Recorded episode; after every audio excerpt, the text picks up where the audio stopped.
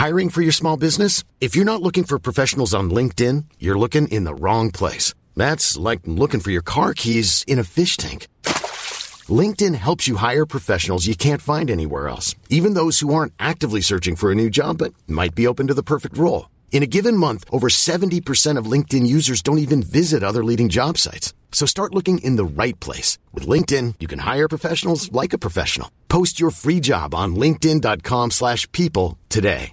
Imagine the softest sheets you've ever felt. Now imagine them getting even softer over time. That's what you'll feel with Bowl and Branch's organic cotton sheets. In a recent customer survey, 96% replied that Bowl and Branch sheets get softer with every wash. Start getting your best night's sleep in these sheets that get softer and softer for years to come. Try their sheets with a 30-night guarantee. Plus, get 15% off your first order at bowlandbranch.com. Code BUTTERY. Exclusions apply. See site for details. There's never been a faster or easier way to start your weight loss journey than with PlushCare. PlushCare accepts most insurance plans and gives you online access to board-certified physicians who can prescribe FDA-approved weight loss medications like Wigovi and Zepbound for those who qualify. Take charge of your health and speak with a board-certified physician about a weight loss plan that's right for you. Get started today at plushcare.com slash weight loss. That's plushcare.com slash weight loss. plushcare.com slash weight loss. اسپانسر این قسمت از رادیو مرز دیجی پیه. دیجی پی یه شرکت فعال در حوزه فناوری مالیه که در سه بخش سوپر اپلیکیشن، خدمات پرداخت و خدمات اعتباری به کاربرا سرویس میده.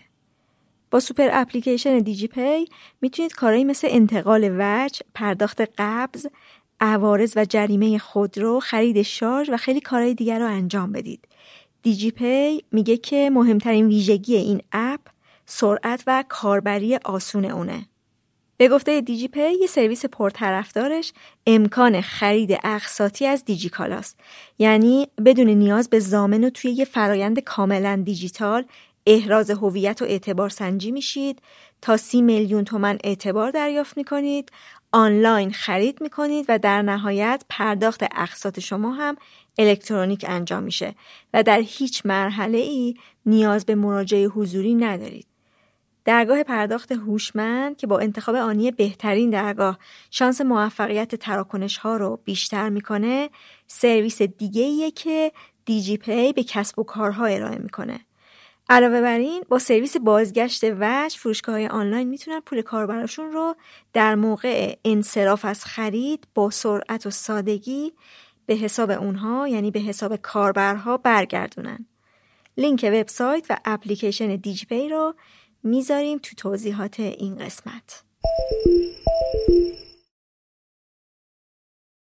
اصل مطلب این بود که آقا من اگر دانشگاه دولتی قبول شم تو بین فامیل اولین نفر میشه که دانشگاه دولتی. بعد اونم اگر که چون بیشتر خواهان این بودن که من بتونم تهران قبول شم. همه سعی می‌کردن که اگه کسی رو مثلا درسش ضعیف داره مثلا باهاش خیلی دوست نشن که وقتی حالا اون کسی که درگیر حاشیه است یا حالا خیلی درس نمی‌خونه باعث نشه رو درس خوندن بقیه تاثیر بذاره. کنکور ماراتون واقعا طولانیه و برنده نفر اول رتبه اول کنکور نیست. برنده به نظر من کسی که علا رقم تمام مشکلایی که برایش پیش میاد توی اون چند سالی که درس می‌خونه وقتی از سر جلسه بیرون میاد از لحاظ جسمی و از لحاظ فکری سالم باشه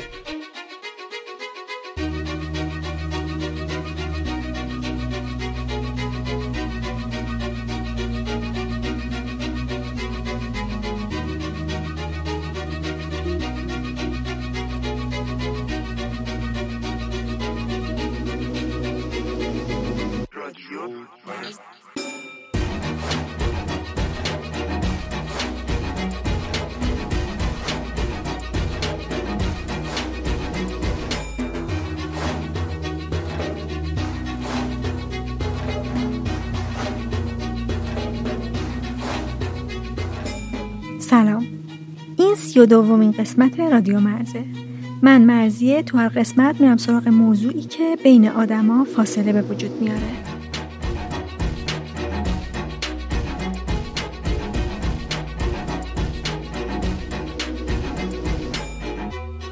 تو این قسمت با کسایی صحبت کردم که کنکور در از کنکور کارشناسی باعث شده که بین خودشون و دیگران فاصله ناخواسته ای به وجود بیاد.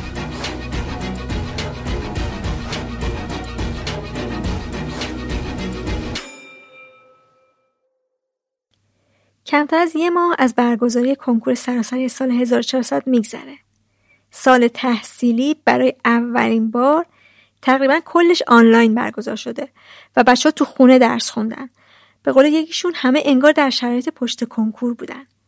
فشاری که کنکور میاره این یه روز آزمونی که برای خیلی ها نقش تعیین سرنوشت پیدا کرده این فشاری که میاره سال به سال داره به سنین پایین تر هم گسترش پیدا می‌کنه الان عجیب نیستش که یه نفر از مقطع راهنمایی به فکر کنکور باشه. ولی خیلیا به طور جدی از سال دهم می‌خونن برای کنکور. بسته به رشته که البته توی دبیرستان دارن. نظام آموزشی عوض شده و خیلی چیزا فرق کرده و همین باعث شده که کنکوریای سابق چندان درکی از شرایط کنکوریای جدید نداشته باشن. اتفاقی که تو این چند سال افتاده اینه که اقبال به رشته علوم تجربی خیلی زیاد شده. و به تبعش خیلی ها سوق داده میشن به سمت انتخاب رشته های پزشکی، دندون پزشکی و داروسازی تو دانشگاه با این توجیه که تنها شغل های آینده دار اینا هستن. اینجور که نگاه کردم امسال نزدیک یک میلیون و هزار نفر داوطلب تو کنکور شرکت کردن. از این تعداد 554 هزار نفر تو رشته تجربی 142 هزار نفر ریاضی 370 هزار نفر علوم انسانی 125 هزار نفر هنر و 175 هزار نفر تو بخش زبونهای خارجی کنکور دادن. سهم بزرگ رشته تجربی رو می‌بینید دیگه 554 هزار نفره. اینطور که دیدم رشته های پزشکی، دندون پزشکی و داروسازی زیر 9000 نفر ظرفیت دارن. کل ظرفیتی هم که رشته های مرتبط با علوم تجربی داره دوروبر 55 هزار نفره. تصور کنید که چه رقابتی وجود داره. تغییر دیگه ای که تو این یکی دو دهه اخیر اتفاق افتاده اینه که هرچی میگذره از تعداد مدارس دولتی کم میشه و به تعداد مدارس پولی غیر دولتی اضافه میشه. کیفیت تدریس تو مدارس دولتی هم به تبعش افت کرده. و چیزی که رسما اعلام شده اینه که 90 درصد رتبه های برتر کنکور مال مدرسه های سمپاد و غیر دولتی و نمونه دولتیه و بیشتر از 80 درصد قبولی های کنکور کل قبولی های کنکور. فقط مال 5 6 تا استانه. همین امار نشون میده که چه بیعدالتی آموزشی برقراره. خیلی از بچه های مدرسه معمولی دیگه انگیزه برای کنکور ندارن و چندانم مسئلهشون نیست چون رقابت واقعا نابرابر شده و امکاناتی در اختیار بچه های این مدرسه قرار نمی‌گیره و کسی هم انگار توقعی ازشون نداره. کنکور دیگه ارتباط کمی با اونچه که بچه ها در مدرسه می‌خونن داره با کتب درسی با اون نظام آموزشی. و فقط خوندن کتاب درسی آدم رو آماده نمی‌کنه برای کنکور. باید کتاب کمک درسی بگیری مشاور داشته باشی که بهت برنامه بده کلاسای کنکور شرکت کنی دبیر کنکور بیاد بهت درس بده و هی پول خرج کنی یا پول خرج کنی. همه اینا چیزی رو ساخته که بهش میگن مافیای کنکور. پول کلانی توشه و از رقابت و ترس و فشاری که رو بچه ها هست ارتزاق می‌کنه.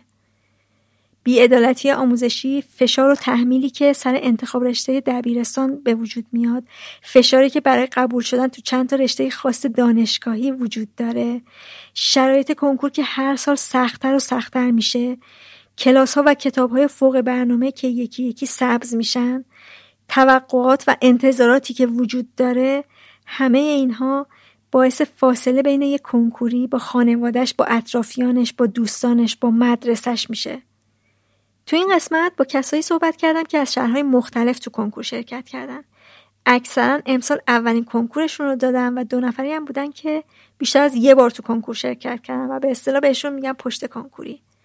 سعی کردم هم با بچه های مدارس دولتی صحبت کنم هم نمونه دولتی هم غیر انتفاعی و سمپاد. طبعا می‌شد با بچه های دیگه ای از موقعیت های متفاوت هم صحبت کرد اما توان من و دسترسیم همینقدر بوده. چیزایی که اینجا میشنوید تجربه زیسته و نظر این بچه هاست و قابل تعمین به کسان دیگری که کنکور داشتن و دارن حتی با شرایط مشابه نیست. ممکنه که با بعضی از حرفاشون موافق یا مخالف باشیم. ممکنه که حرفی به نظرمون غلط بیاد. ولی بیشتر از این که از این منظر حرف این آدما رو ارزیابی کنیم پیشنهاد می‌کنم که از این زاویه بهشون گوش بدیم که اینا بچههایی هستن که چنین تحلیلی و چنین نگاهی به زندگی و درس و مدرسه و اطرافیان دارن. فارغ از درستی و غلطی حرفشون. کارشناس نیستن و با این نگاه هم نباید حرفشون رو شنید. قبل از اینکه مقدمه رو تموم کنم بگم که یکی دو هفته پیش رادیو مرز سه ساله شد. و به همین مناسبت می‌خوام که انتهای این قسمت از چند نفر تشکر کنم.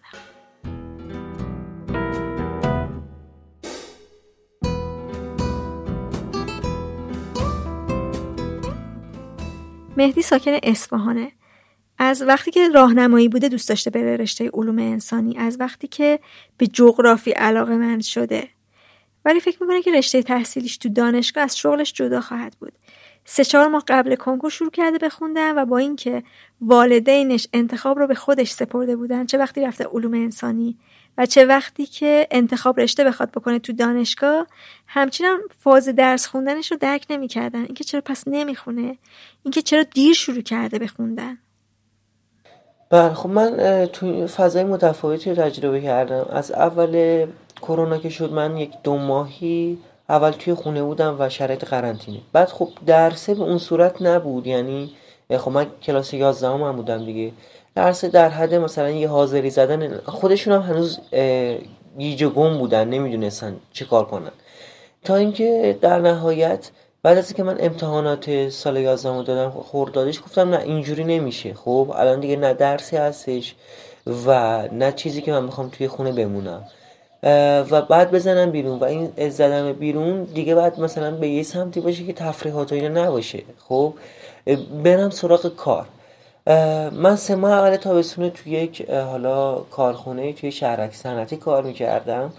مونتا بعدش وقتی سال تحصیلی جدید شروع شد من اومدم از اون کارخونه بیرون. یکی دو هفته نشستم پای حالا آموزش آنلاین سال جدید ولی باز هم وقتی دیدم شرایط همون جوره رفتم سراغ کار جدید که حالا این دفعه بازاریابی برای بازی فکری بود یک پخشی توی تهران باهاش کار کردم و توی اصفهان کار بازاریابی برش انجام دادم. اصلا کلا شاید بتونم بگم 80 درصد فشاره از سمت مادرم بود. اون تا پدرم مادرم وقتی که مثلا فشار می درس می‌خوام یه بار در واقع اومد منو پدرم مواجه کرد و گفتش که خب من زورم انگار به زورش نمی‌رسه. تو چیکار می‌کنی و پدرم اونجا رو به تهدید آورد گفتش که ببین اگر که دانشگاه دولتی و یه رشته خوب نتونستی بیاری من عمرم بزنم برای سال دیگه بخوای تلاش کنی و باید بری وارد فضای کارشی با همین یه دیپلم. و واقعا دوست داری حالا پس فردا حتی اگر از لحاظ کاری هم به شغلی به آینده ای نرسی آخر همینی که تو جامعه پس فردا بخوای برم بهت بگم مدرک چیه بگی دیپلم همینی زشته. به هر حال دیگه همه جوونه تو این دوره یک لیسانس رو با عنوان تحصیل کرده دارن. به خاطر همین اینو بدون اگر که تو این ایده تو سرتی که حالا امسال بذار به کاروبار بگذرونم سال دیگه میشینم برای کنکور می‌خونم اینجوری نیست. بله من گفتم که اوکی شرایط. من حالا جوری تنظیم کردم که هم به کنکورم برسم هم به این درآمده برسم. مونتا چیزی که هستش حالا اگرم در نهایت نشد شما داریم میگی که باید بری وارد فضای کارشی. من همه الانم وارد فضای کار شدم خب؟ و به خاطر همین شاید اونقدر نگم که این برام مهم نباشه. مونتا من به احترام حرف شما و اینکه خودم هم دوست دارم وارد فضای دانشگاه بشم. حالا میگم فارغ از اینکه آینده دانشگاه چیه و خودم هم همینی که وارد یه فضای دانشگاه بشی دوستان می‌گفتن که یه سری بزرگترها که باشه صحبت می‌کردم اینکه به هر حال وارد اون فضا شدنه خیلی تاثیر داره. یک حالا دید جدیدی رو به تو میده. بله به فکر کنکورم هستم. ببین من پدرم که در نهایت گفتش من نتیجه برام مهمه. حالا تو هر جوری که می‌خوای برای کنکور بخون اصلا بذاری دو هفته آخر بخونی. مثلا شب تا صبح بخوای بخونی. اصلا برای من اونش مهم نیست. من نمیگم با برنامه مدون. من نتیجه برام مهمه. اون تا مادرم اینجوری بود که مثلا یکم بحث مقایسه با بقیه افراد. من خب دور اطراف خودم کسی که بخواد بره دانشگاه دولتی مثلا یکی دو نفر دختر عمم بود که اونم شهرستان. از خودشون ساکن تهران دامقان قبول شد. و از اون طرف مثلا عموی خودم می بود قبول شد مثلا شهرستان ها بقیهشون هم که آزاد یا پیام نور قبول شده بودن. بعد میگفتش که مثلا فلان شخص تو مثلا پسر عمه تو این همه خوند پیام نور اوورد دختر عمه تو اون همه خوند و دولتی در واقع دامغان قبول شد. حالا با این همه شرایط تو به نظرت مثلا با این تایم کوتاهی که می‌ذاری تو می‌تونی دولت قبول شید تو این مقایسه ها همش بود و مثلا التهابش اینجوری بود. چون که باعث شد من تمرکزم رو نتونم روی زمینه یک داشتم الان فعالیت می‌کردم بذارم. مثلا دارم الان کار می‌کنم ولی همش ذهنم درگیر اینه که حالا مثلا دارم کار می‌کنم مادرم تو خونه داره همینجوری هرس می‌خوره. نه کارخونه باز اون فشاره کمتر به خاطر که تابستون سال پیش بود و در واقع خود مادرم گفتش که اگر هم می‌خوای کار کنی حالا این سه ماه برو یه درآمد داشته باشی و هر حال یه چیزی تو جیبت باشه بخوای یه کتاب کمک آموزشی بگیری یه کلاسی ثبت نام کنی یه چیزی. ولی از وقتی دیگه سال تحصیلی شروع شد دیگه وارد فضای کار وارد فضای تحصیلی و خوندن بشه ببینید من بیرو درباسی خانواده خودم خوب اصلا درگیری این که درگیریشو برای رفتن من به دانشگاه نه سر اینه که شغل آینده تعمین بشه و نه سر این که تو میری مثلا جهان بینیت گسترش پیدا می‌کنه و زاویه دید جدید می‌گیره. اینا هیچ کدوم نبود. در واقع میگم بیرو درواسی و بیتاروف اصل مطلب این بود که آقا من اگر دانشگاه دولتی قبول شم تو بین فامیل اولین نفر میشم که دانشگاه دولتی. بعد اونم اگر که چون بیشتر خواهان این بودن که من بتونم تهران قبول شم. اولین نفری که دانشگاه دولتی تهران قبول شد. به خاطر همین هم بود. حالا فارغ از هر رشته ای باشه. من مثلا گفتم می‌خوام برم جغرافیا می‌گفتم خب برو. دانشگاه مثلا تهران این رشته رو داره اوکی. گفتم مثلا آره. یعنی اصلا تو این قید بند که حالا جغرافیا اگه بری پای حرف مشاوره بشینی اصلا آینده شغلی شاید نداشته باشی. حالا بخوان به خاطر آینده شغلی حالا اصلا تو دانشگاه تهران چی میگذره؟ مثلا من اگه بخوام یه برم یه شهر دیگه اصلا زندگیم چه اتفاق میفته براش؟ مستقل میشم به قول معروف یا نه؟ می‌تونم از پسش بر بیام؟ فقط این بود که آقا تهران مثلا پسرم قبول شده دولت. یکی از چیزایی که مادرم استفاده می‌کرد برای که به من بگه خوندن و اینا میگفتش که هی مدام این تکرار می‌شد. مادر نگاه کن تو مثلا ما دوازده سال هزینه تحصیل تو رو دادیم همه جوره وایسادیم 18 سال در واقع زحمت داره کشیدیم که الان این سمرش رو ببینیم. خب تو با این کارت با این نخوندن مثلا اون موقع آینده این دلخوشی ما رو خراب نکن. ما الان بزرگترین دلخوشیمون همینه با اینا. که این حرفه از دو طرف بود. یکی منو دوباره مثلا هی رو اعصاب روان من می‌رفت از اون طرف من معتقد بودم. من اصلا معتقد به چنین چیزی نیستم که حالا پدر و مادر هدف گذاریشون رو نتیجه باشه که مثلا فعالیت فرزندشون هستش کنکور فرزندشون هستش. پدر و مادر هدف باید تو زندگیشون خودشون باشن. خودشون می‌خوام به کجا برسن. منتها ما اکثرا والدینمون وقتی دیگه بچهشون به دنیا میاد دیگه زندگی خودشون علنا انگار تمومه و هدف هاشون و دیگه تمام هدف ها و موفقیت ها رو در زندگی بچه خودش فرزند خودش می‌بینه. من خودم مخالف این هستم ولی خب این باز هم این که مثلا مادر تو با همچین حالتی بیاد و به تو صحبت کنه و تنها دلخوشی ما بزرگترین دلخوشی ما مثلا این هست اینا باز هم این مؤثر بود و من دوباره مثلا روی روان من قطعا تاثیر میذاشت. از مهدی پرسیدم که فضای مدرسه برای یه کنکوری چجوری بود؟ شاید بتونم بگم 90 درصد همکلاسی ها و هم مدرسه های من و حتی بقیه رشته ها یعنی کلا دوازدهمی های امسال به خاطر شرایط کرونا نمیگم حالا رفتن سمت کار یا چیزای دیگه. حالا وقت به بتالت گذروندن. نمی‌دونم تفریح کردن. هر کاری کردن مونتا 90 درصد دوازدهمی امسال به خاطر شرایط کرونایی و اینکه حالا اینجوری نبود که بخوان حتما برن مدرسه و در روند و جریان تحصیل قرار بگیرم باعث شد که اصلا برای کنکور نخونم یعنی اصلا خوندنی در کار نمیشه چه سه ماه آخر چه نمی‌دونم یک ماه آخر. اصلا من تجربه که خودم داشتم توی جلسه کنکور بعد از اینکه دفترچه عمومی ها رو جمع آوری کردن دفترچه تخصصی دادن 20 دقیقه گذشت گفتن که هر کی خواست می‌تونه بلنشی و من دو تا کنکور دادم یه هنر و یه انسانی. که البته حالا هنر رو اصلا دیدگاه این که بخوام هدف گذاری برش بکنم نبود. اینکه چون یه روز قبل از کنکور انسانی بود و فضای کنکور آشنا بشن فقط کنکور رو دادم. این بود که تو هر دو تا کنکور اون لحظه 90 درصد داوطلبا بلند شده رفتن. یعنی 20 دقیقه از سوال تخصصی رد شده بود. خب این قطعا اینه که این نیست که تو 20 دقیقه همه سوالات رو مرور کرده باشن یعنی اصلا این نشون دهنده اینه که اصلا تلاشی نشده بوده و خوندنی صورت نگرفته بوده و این هم من فقط نتیجه کرونا و در واقع مجازی بودن آموزش می‌دونم.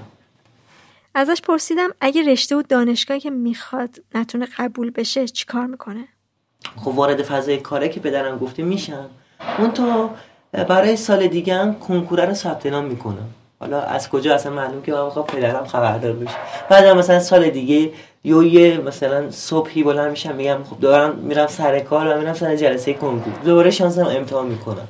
تهش در واقع این میشه دیگه. حالا با اینکه امیدوارم نتیجه قطعا بده و خوشبین هست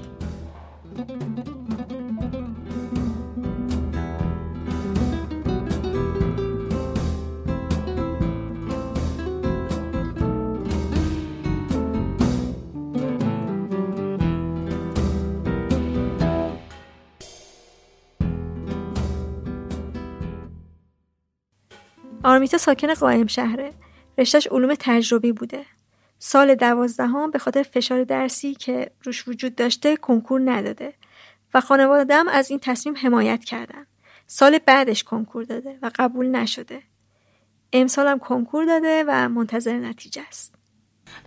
واقعیتش این که انقدر اون سال واسه من یکی از سخت ترین یعنی حتی هنوز که الان دو سال ازش میگذره با خانوادم که صحبت می‌کنم میگم یکی از سخت ترین دوران زندگی من اون سال بود. و خیلی سخت بود. و اینکه انقدر حالم بد بود اصلا وقت اینکه به دیگران فکر کنم و نداشتم. من فقط فقط می‌خواستم که این اوضاع بگذره. یعنی فقط می‌خواستم که دائما پیش خودم گفتم خدایا کاش من یک آپشنی واسه ما میذاشتی که من مثلا این سه ماه رو رد کنم. مثلا این چهار ماهی که مونده رو رد کنم. واقعیتش اصلا با کسی حرف نمی‌زدم با دوستام زیاد. ولی مثلا کسایی که پشت کنکور مونده بودن من میدیدمشون هر از شنگای اینام گفتن اشتباهو نکن هنوز وقت داری بشین بخون ول نکن. و فکر می‌کنم این که طرفای بهمن اینا بچه ها یه چیز مرسومیه تقریبا که ول می‌کنن. می‌دونین؟ انگار اون زمان ها رو حالا معلم ها هم بیشتر میگن تو کلاس ها زمان دی. و مثلا فروردین زمانایی که بچه ها ناامید میشن انگار خیلی جالبه. همه مثلا میگن ما می‌ذاریم اکثرا واسه سال بعد. بار اولی که کنکور داده بودم خب مثلا رشته که می‌خواستم و اینها یعنی فکر می‌کردم که دوست دارم خب نشده بود رتبم و هیچی دیگه خب نشده بود. مامانم اینا گفتن بیا یه رشته دیگه برو اشکال نداره. حالا حتما اونا بشه مهم نیستش انتخاب رشته بکن که من حتی انتخاب رشته هم نکردم ازش پرسیدم که آیا فشاری وجود داشت که بره تجربی یا مثلا رشته پزشکی دندون پزشکی قبول بشه؟ جو اجتماع جامعه یه جوری بودش که دیدگاهش مثلا ما می‌دیدیم که یه دانشجوی مثلا پزشکی یا یه دانشجوی دندون میاد چقدر براش مثلا میان صحبت می‌کنن. مثلا یا میومدن به مدرسه ما سر می‌زدن برای تشکر از مدیرمون اونا می‌تونیم چقدر براشون احترام قائلن. یا مثلا جامعه رو می‌دیدیم وای طرف مثلا اتفاقا یکی بود برگشته بود همون ساله راهنمایی بودم. گفتش که فلانی دختر دانشجوی پزشکیه. اگه هیچی هم نشه اینو می‌گیرن مثلا جنازش هم مثلا می‌خوان. می‌دونین چی میگم؟ یعنی مثلا که یعنی انقدر که یعنی اگر هیچی نداشته باشه انگار همین یه دونه فاکتور کافیه برای اینکه بگن طرف مثلا آدم حسابیه. خب وقتی که ما میدیم انقدر جامعه انقدر مردم این ملاک واسه یعنی یک ارزش گذاریشون بر اساس اینه که طرف چی خونده چی نخونده خواه ما هم دوست داشتیم که مثلا اینو داشته باشیم دیگه. می‌رفتیم سمتش. از طرف خانواده نه نداشت. من ماها شناختی نسبت به رشته های دیگه نداشتیم. حتی الان اگر شما اسم چند تا رشته رو به من بگین من اصلا نمی‌دونم چی هست. شاید به شخصه برگردم بگم که شما یه رشته به من معرفی کنیم من میگم ای چقدر جالب اینم هست. کاش من می‌رفتم میخوندم. من فکر کنم مشکلی که ماها داریم اینه که اصلا نیومدن برای ما بازش بکنن. نیومدن تو دوران راهنمایی قبل از انتخاب رشته. کاش می اومدن مثلا اون یه سال سال نهم بچه ها انتخاب رشته می‌کنن. کاش مثلا اون یه سال رو می اومدن هفته یک بار نمیگم زیاد مثلا آخر هفته ها یک نفر رو می آوردن می بردن بچه ها رو جایی رشته ها رو بهشون نشون می‌دادن. نمی‌دونم الان این کارو می‌کنن یا نه ولی زمان ما اونجوری نبود. انگار که ما فقط پزشکی و توی تجربی رو میگم پزشکی و دندون رو میشناختیم که اون هم حتی نمی‌شناسیم. یعنی اونم اگه به من بگین که مثلا تو دندون چه واحدهایی هست چیا رو باید بخونیم من به شخصه و دوستای من نمی‌دونن یعنی اون آگاهی لازم رو فکر می‌کنم نداشتیم و نداریم. از آرمیتا درباره مشاور کنکورش پرسیدم. یک مشاور می‌تونه خیلی به آدم کمک کنه. از اون ورم می‌تونه خیلی حال آدم رو بد بکنه. چون موضوع مهمیه اجازه دارم یکم بیشتر راجبش توضیح بدم. اکثرا کسایی که میان تو حوزه من چون تجربی خوندم این رو بیشتر می‌دونم. یعنی میان راجب میان واسه کنکور برنامه‌ریزی می‌کنن دانشجوی پزشکی و دندون و این چیزان یا مثلا پرستاری و اینان. خب میان یه برنامه میدن تو تو این هفته باید چجوری بخونی چیا رو بخونی به آزمونی برسی و اینها. خوبه که آدم یه برنامه داشته باشه. هم تو وقت خود آدم صرف جویی میشه تا اینکه مثلا خودت بخوای برنامه بچینی ذهن درگیر باشه. اگه اینو این درس رو عقب موندم چی کار بکنم؟ این مشاور واسه آدم کار رو راحت تر می‌کنه. بار برنامه ریزی از آدم می‌گیره. ولی اون شخص طبق خودش برنامه‌ریزی می‌کنه. یعنی به نظر من مثلا من آدمی بودم که واقعا نمی‌تونستم روزی 14 ساعت درس بخونم. یعنی به من گفتش اگه می‌خوای پزشکی قبول بشی باید 14 ساعت درس بخونی خب من نمی‌تونم بخونم. یعنی این همه که مثلا میرم تو روزنامه می‌خونم میگم با 8 ساعت 9 ساعت می‌خونن 7 ساعت میخوندن پس اونا چی کار می‌کردن؟ مثلا طبق خودش و ویژگی های خودش رو می‌دید و برنامه‌ریزی می‌کرد و به نظر من مشاوره درست اونیه که آدم روحیات بچه رو ببینه بعد ضعفهاش رو ببینه یه نسخه رو واسه همه نپیچه. و متاسفانه من اتفاق مشاورم خیلی عوض کردم. اکثرا هم همینطوری بودن. یعنی اصلا نگاه نمی‌کردن تو ویژگی چیه. هیچی. می‌رفتی مینشستی برنامه مینوشتن می‌دادن خب برو به سلامت.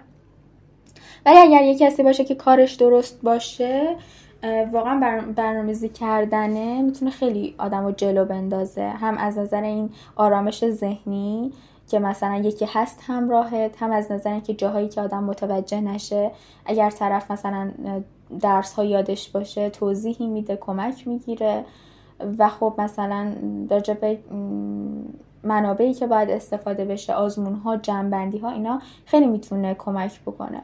و اینکه از نظر روحی ولی بچه تامین نمیشه. یعنی اینا دانشجوان روانشناس نیستن. به نظر من تو سال کنکور علاوه بر اینکه یه کسی باید بشه که درس رو به آدم یاد بده باید اون آرامش ذهنی رو هم به بچه بده. حتی یه جاهایی می‌زنن خراب می‌کنن بدتر می‌کنن روحیه یه بچه رو. چون نمی‌دونن چجوری باید برخورد بکنم مثلا با یه کسی که دچار افسردگیه دوست من افسردگی داشت رفیش مشاورش و مشاورش مثلا میتوپید بهش تو هیچی نمیشی تو هیچی بلد نیستی تو چرا اینجوری؟ مثل مرده هایی چرا انقدر پس رفت کردی؟ این میومد خونه. واقعا تا یه هفته گریه می‌کرد. و من خیلی دوست داشتم بهش کمک بکنم. خیلی دوست داشتم پیشش باشم ولی متاسفانه چون خودم در یه درس بودم نمی‌تونستم. ولی می‌دونم خیلی اذیت شد. و الان که صحبت می‌کنیم میگه خدا رو شد که نمیبینمش و اگر قبولم نشم و خدا شد که مشاورم رو نمی‌بینم که حالم انقدر بدتر کرده. برای کنکور خوندن باعث میشه که آدم خودش رو تو دنیایی ببینه که برای بقیه شاید چندان ملموس نباشه.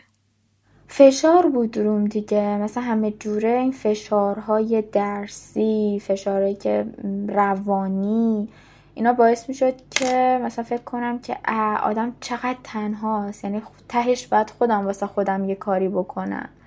مثلا تهش باید دادم تو زندگی جای بحران ها خودش باشه. کسی نیست که بتونه واقعا نجاتش بده کمکش کنه. با اینکه مثلا حالا فکر کنم من یه خانواده حامی داشتم حمایتگر بودن.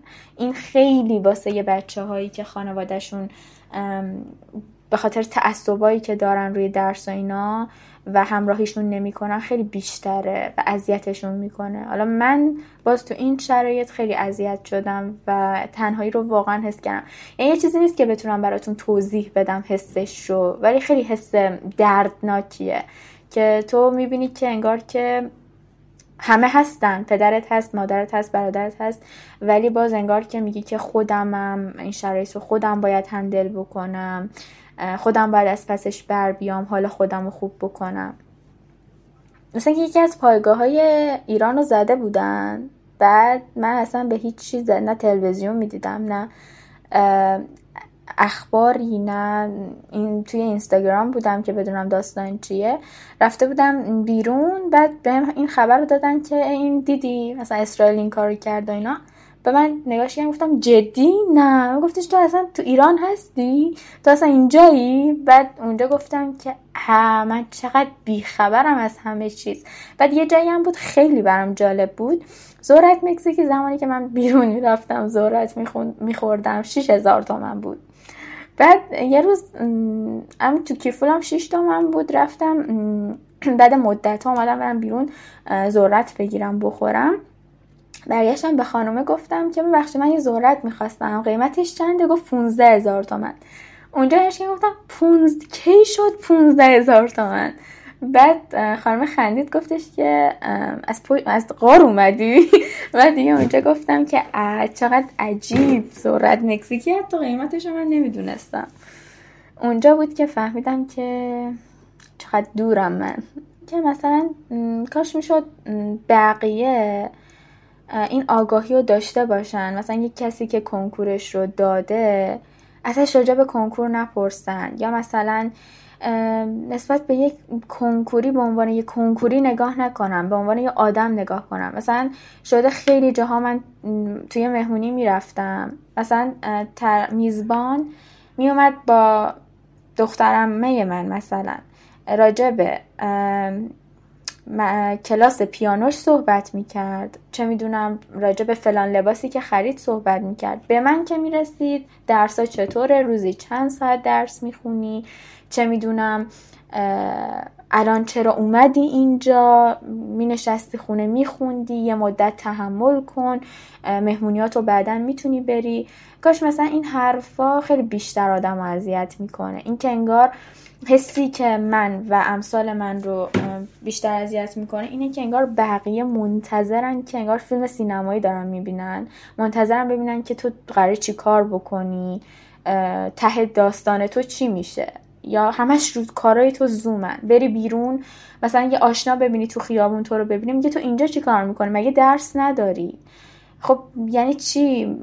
چرا ما باید به خودمون اجازه بدیم راجع به زندگی بقیه دخالت بکنیم و بگیم که مثلا آدم دیگه اصلا می‌خواد بره دو روز بیرون باشه؟ چرا بقیه باید به خودشون اجازه بدن که بگن تو داری چی کار می‌کنی چی کار نمی‌کنی؟ یعنی انگار که مثلا هیچ موضوع دیگه ای ندارم با من صحبت بکنم. مثلا من بعضی موقع به خودم فکر می‌کنم که اگه من کنکور نداشتم اینا می‌خواستن راجع به چه موضوعی با من صحبت بکنن؟ یا مثلا قبل کنکورم راجع به خیلی موضوعات ما حرف زدیم چرا الان همه فلش ها شده سمت کنکور؟ موضوعاتی که به من برمیگرده میشه سمت کنکور؟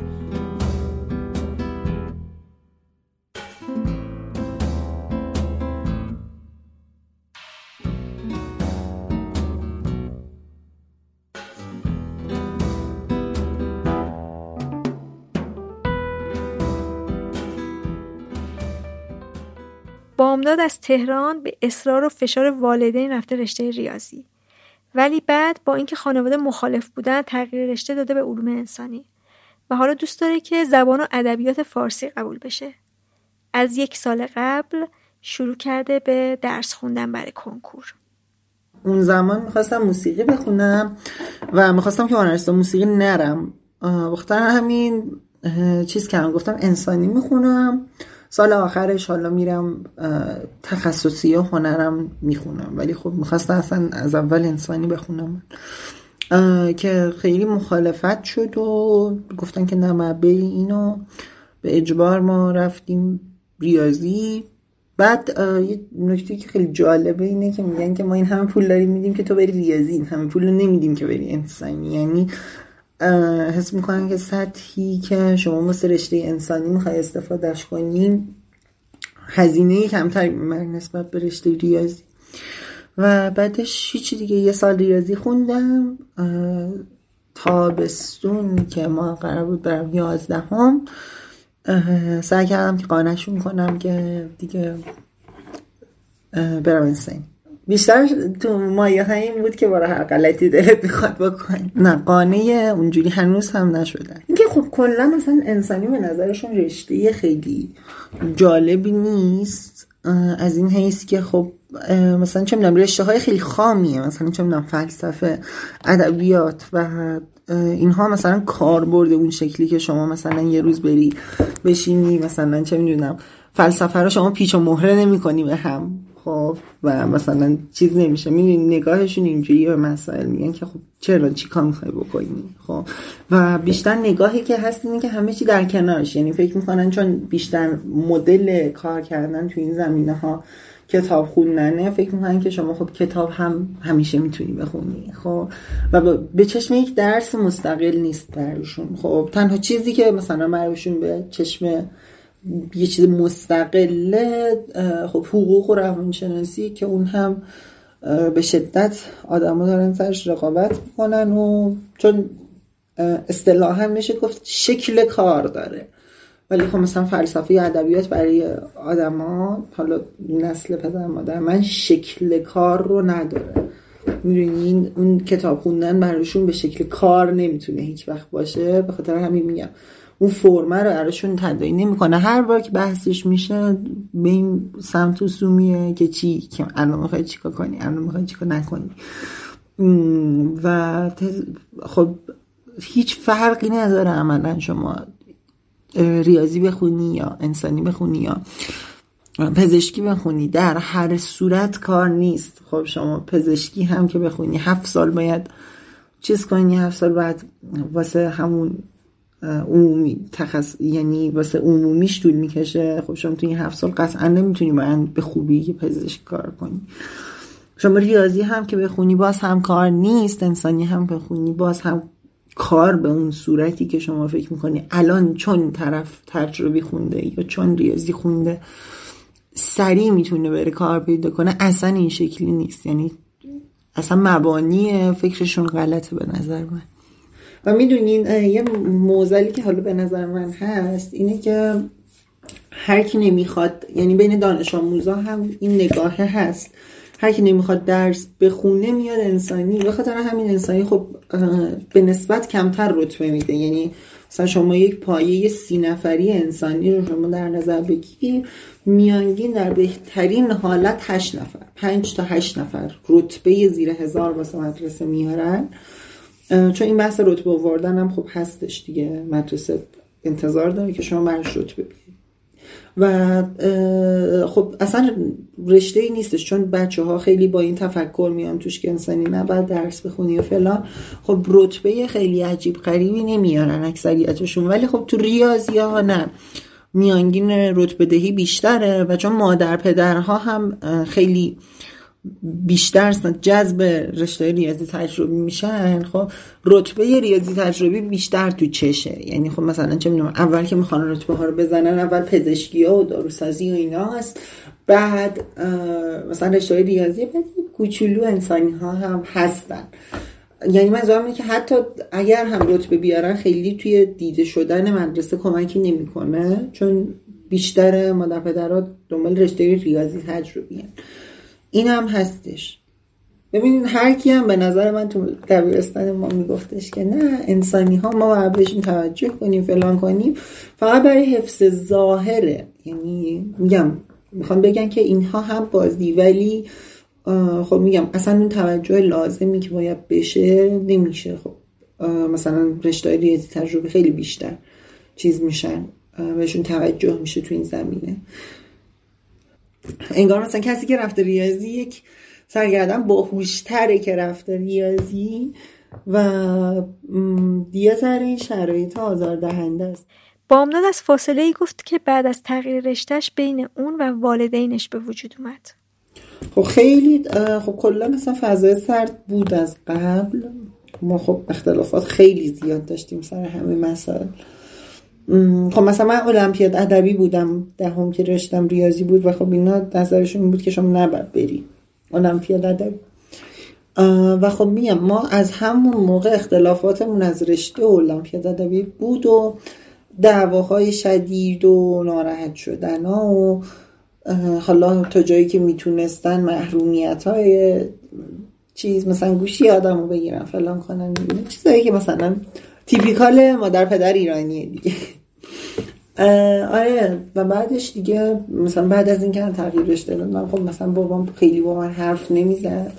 حتی تا یه مدت جواب سلام منم نمی‌داد. مامان هم که خب همش معتقد بود که داری با, با آیندت بازی می‌کنی. الان یه ذره شرایط بهتره ها. الان به نظر من شرایط بهتره. ولی خب باز هم هنوز اون نگاهه هست که انسانی خونده طرف خب مثلا یکیش این بود که خب مثلا تهدید می‌کردن که مدرسه عوض می‌کنیم فلان می‌کنیم. چون مدرسه من مثلا مدرسه خوبی بود. خب من می‌خوام رتبه خوب بیارم و مدرسه خوب بیارم. دوستان اونجا بودن مدرسه رو عوض می‌کنیم. خب این یکی از تهدیدهای دست اولشون بود. خب مثلا من کتاب خیلی می‌خونم. مثلا کتاب کتاب گرفتنه محدود شد. گفتن نمی‌گیریم مرات کتاب رفتی انسانی. خب همون جو اینا خیلی به نظرم مهم نیست. خب گوشی رو می‌گیرن لپتاپ می‌گیرن فلان می‌کنن. اینا خیلی مهم نیست. بیشتر اون جو روانی خونه خیلی آزار دهنده است. این که همه دنبال اینن که از یه فرصتی بکوبونن تو سر رشتت و خب این متقابل میشه بعد از یه مدت. تو هم دنبال کوچکترین فرصتی میگردی که رشته های دیگر رو بکوبونی مامان بابا تو بکوبونی. یعنی میگم این بعد از یه مدت خب اثر بلند مدت داره. اینکه رشته ها خب خود بزرگبینی زیاد می‌گیرن. خب چون همش دنبال اینن که همدیگر رو نقص کنن. میگن تو به درد نمی‌خوری تو به درد نمی‌خوری. خب یه مدت خیلی آزار دهنده بود. اینکه خب مثلا چه می‌دونم هر کی تو فامیل پزشکی قبول می‌شد فعلا مثلا چه می‌دونم رشته ریاضی قبول می‌شد خب مثلا همه خیلی سورپرایز می‌شدن. ولی خب واسه رشته من من از الان خودم آماده کردم که هیچ کس سورپرایز نمیشه. چون می‌دونین ادبیات فارسی خیلی رشته نرمالی نیست. یعنی تو نظر عامه خیلی نرمال نیست. هر کسی نمیره به خونه. و به خاطر همین مثلا یه نگاهی هم که هست اینه که طرف هیچ رتبه ای نیاورده و از این جهت می‌خواد بره ادبیات فارسی بخونه. این نگاه آزاردهنده است و خب قطعا مشابهت هم داره به اون حرفی که شما زدین. یعنی حتی مایه افتخار هم نیست که چه بسا خیلی هم تمایل به گفتنش نداشته باشن. چون این نگاه خواهد بودش که شما رتبه کافی مثلا واسه قبول شدن توی رشته های تاپش و مثلا چه می‌دونم مثل روانشناسی حقوق اینا نیاوردین به خاطر همین رفتین ادبیات خوندین. ولی خب کلا کنکورهای امسال خیلی سخت بود. خب خیلی سخت بود. از این حس که خب ریاضی این کنکورها ریاضی های خیلی وحشتناکی بودن. معلمای خوب ریاضی یعنی می اومدن توی اینستاگرام و تیوی و اینا همشون گفتن. گفتن شما توی این دوازده سال ریاضی میخوندی یا نمیخوندی؟ هیچ فرقی نداشت در سر جلسه امتحان. یعنی میگم اصلا جالب نبود این حرکت سازمان سنجش که خب انقدر ریاضیش سخت داده بود. خب که چی؟ الان این نه سواد آدم ها رو میسنجه چون خیلیش حتی اصلا واسه کتاب ما هم نبود. کنکور نظام قدیم بود. نه سواد رو میسنجه نه رقابت به اون شکلی رو شکل میده. هیچ معنی نداره سخت بودن این شکلی. البته خود کنکور هم خیلی چیز با معنایی نیست ولی هیچ معنی نداره که شما بخوای انقدر یه آزمونی رو سخت بدی و مثلا بهتریناش بیان بیرون و بگن که مثلا ما از مثلا رشته ریاضی یا مثلا رشته خودم مثلا انسانی از 20 مثلا ما قرار بودش که 80 درصد بزنیم حداقل. خب مثلا تهش بیایم بیرون بگیم دو تا زدیم سه تا زدیم. خب این هیچ معنی نداره. خب که چی؟ الان مثلا چه می‌دونم طرف با ریاضی صفر درصد وارد دانشگاه بشه به خاطر سختی آزمون. این چه جذابیتی داره. نمی‌فهمم اینو من. اگه منظم باشه یه ذره اون فشاره کمتره. خب شما میگی مثل اینه که شما میری سر کار و بعد یه کاری رو ببخشید. به صورت روزمره انجام بدید ولی خب میگم زندگی جداست دیگه یعنی شما زندگی عادی نداری. بیرون نمی‌تونی بری استفادت از گوشی و شبکه های اجتماعی محدود میشه از همه جا بیخبری. حالا نه که مثلا خبردار شدم به اون معنا ولی خب منظورم اینه که شما هیچ ایده ای نداری چه اتفاقی دنیای بیرونت داره میفته و خب دیگران هم یه سریاشون چرا درک می‌کنن؟ اونایی که خب خودشون تازه کنکور دادن یعنی پارسال تو سه چهار سال اخیر کنکور دادن درکشون هست. می‌دونن که تو چه شرایطی رو داریم می‌گذاریم. ولی خب می‌دونی این مقایسه بین نسلی ما در پدرمون هیچ وقت از بین نمیره. خب میگن زمان ما کنکور اینجوری بود زمان ما کنکور اونجوری بود. خب حس می‌کنم کار ما خیلی آسون تره امیدوارم که یه روزی این کنکور برداشته بشه یا به یه شکلی تعدیل سازی بشه. چون واقعا عدالت آموزشی نبوده. عدالت آموزشی رو شما اینجا می‌بینی. اینکه حالا مثلا ما میگیم ریاضیش سخت بوده ما میگیم فلان بوده اینش سخت بوده اونش سخت بوده. ما خب مثلا مدرسه خوب تهران رفتیم منطقه یک بودیم. مثلا پول داشتیم هر جا معلممون بد باشه معلم بگیریم. کسی که این شرایط رو نداشته باشه خب ناخداگاه از رقابت کنکور حذف میشه. یعنی خیلی ناعادلانه است رقابت کنکور. و میگم کسایی که نخوندن کسایی که دسترسی به این شرایط نداشتن چون کتاب درسی که هیچ کمکی نمی‌کنه هیچ کفایتی نمی‌کنه. شما کتاب خب چیز داشته باشی حتما کمک آموزشی داشته باشی خب هزینه های اون خیلی زیاده.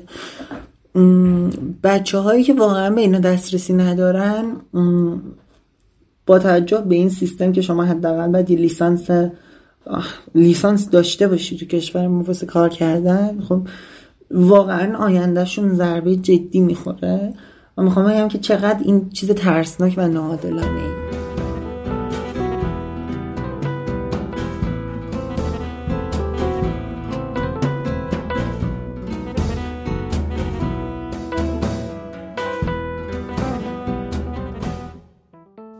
علی ساکن زابله رشتش علوم تجربی بوده. از فروردین 99 شروع کرده برای کنکور خوندن. دوست داشته بره هنر ولی کسی موافق نبوده که بره هنر. اینه که رفته تجربی.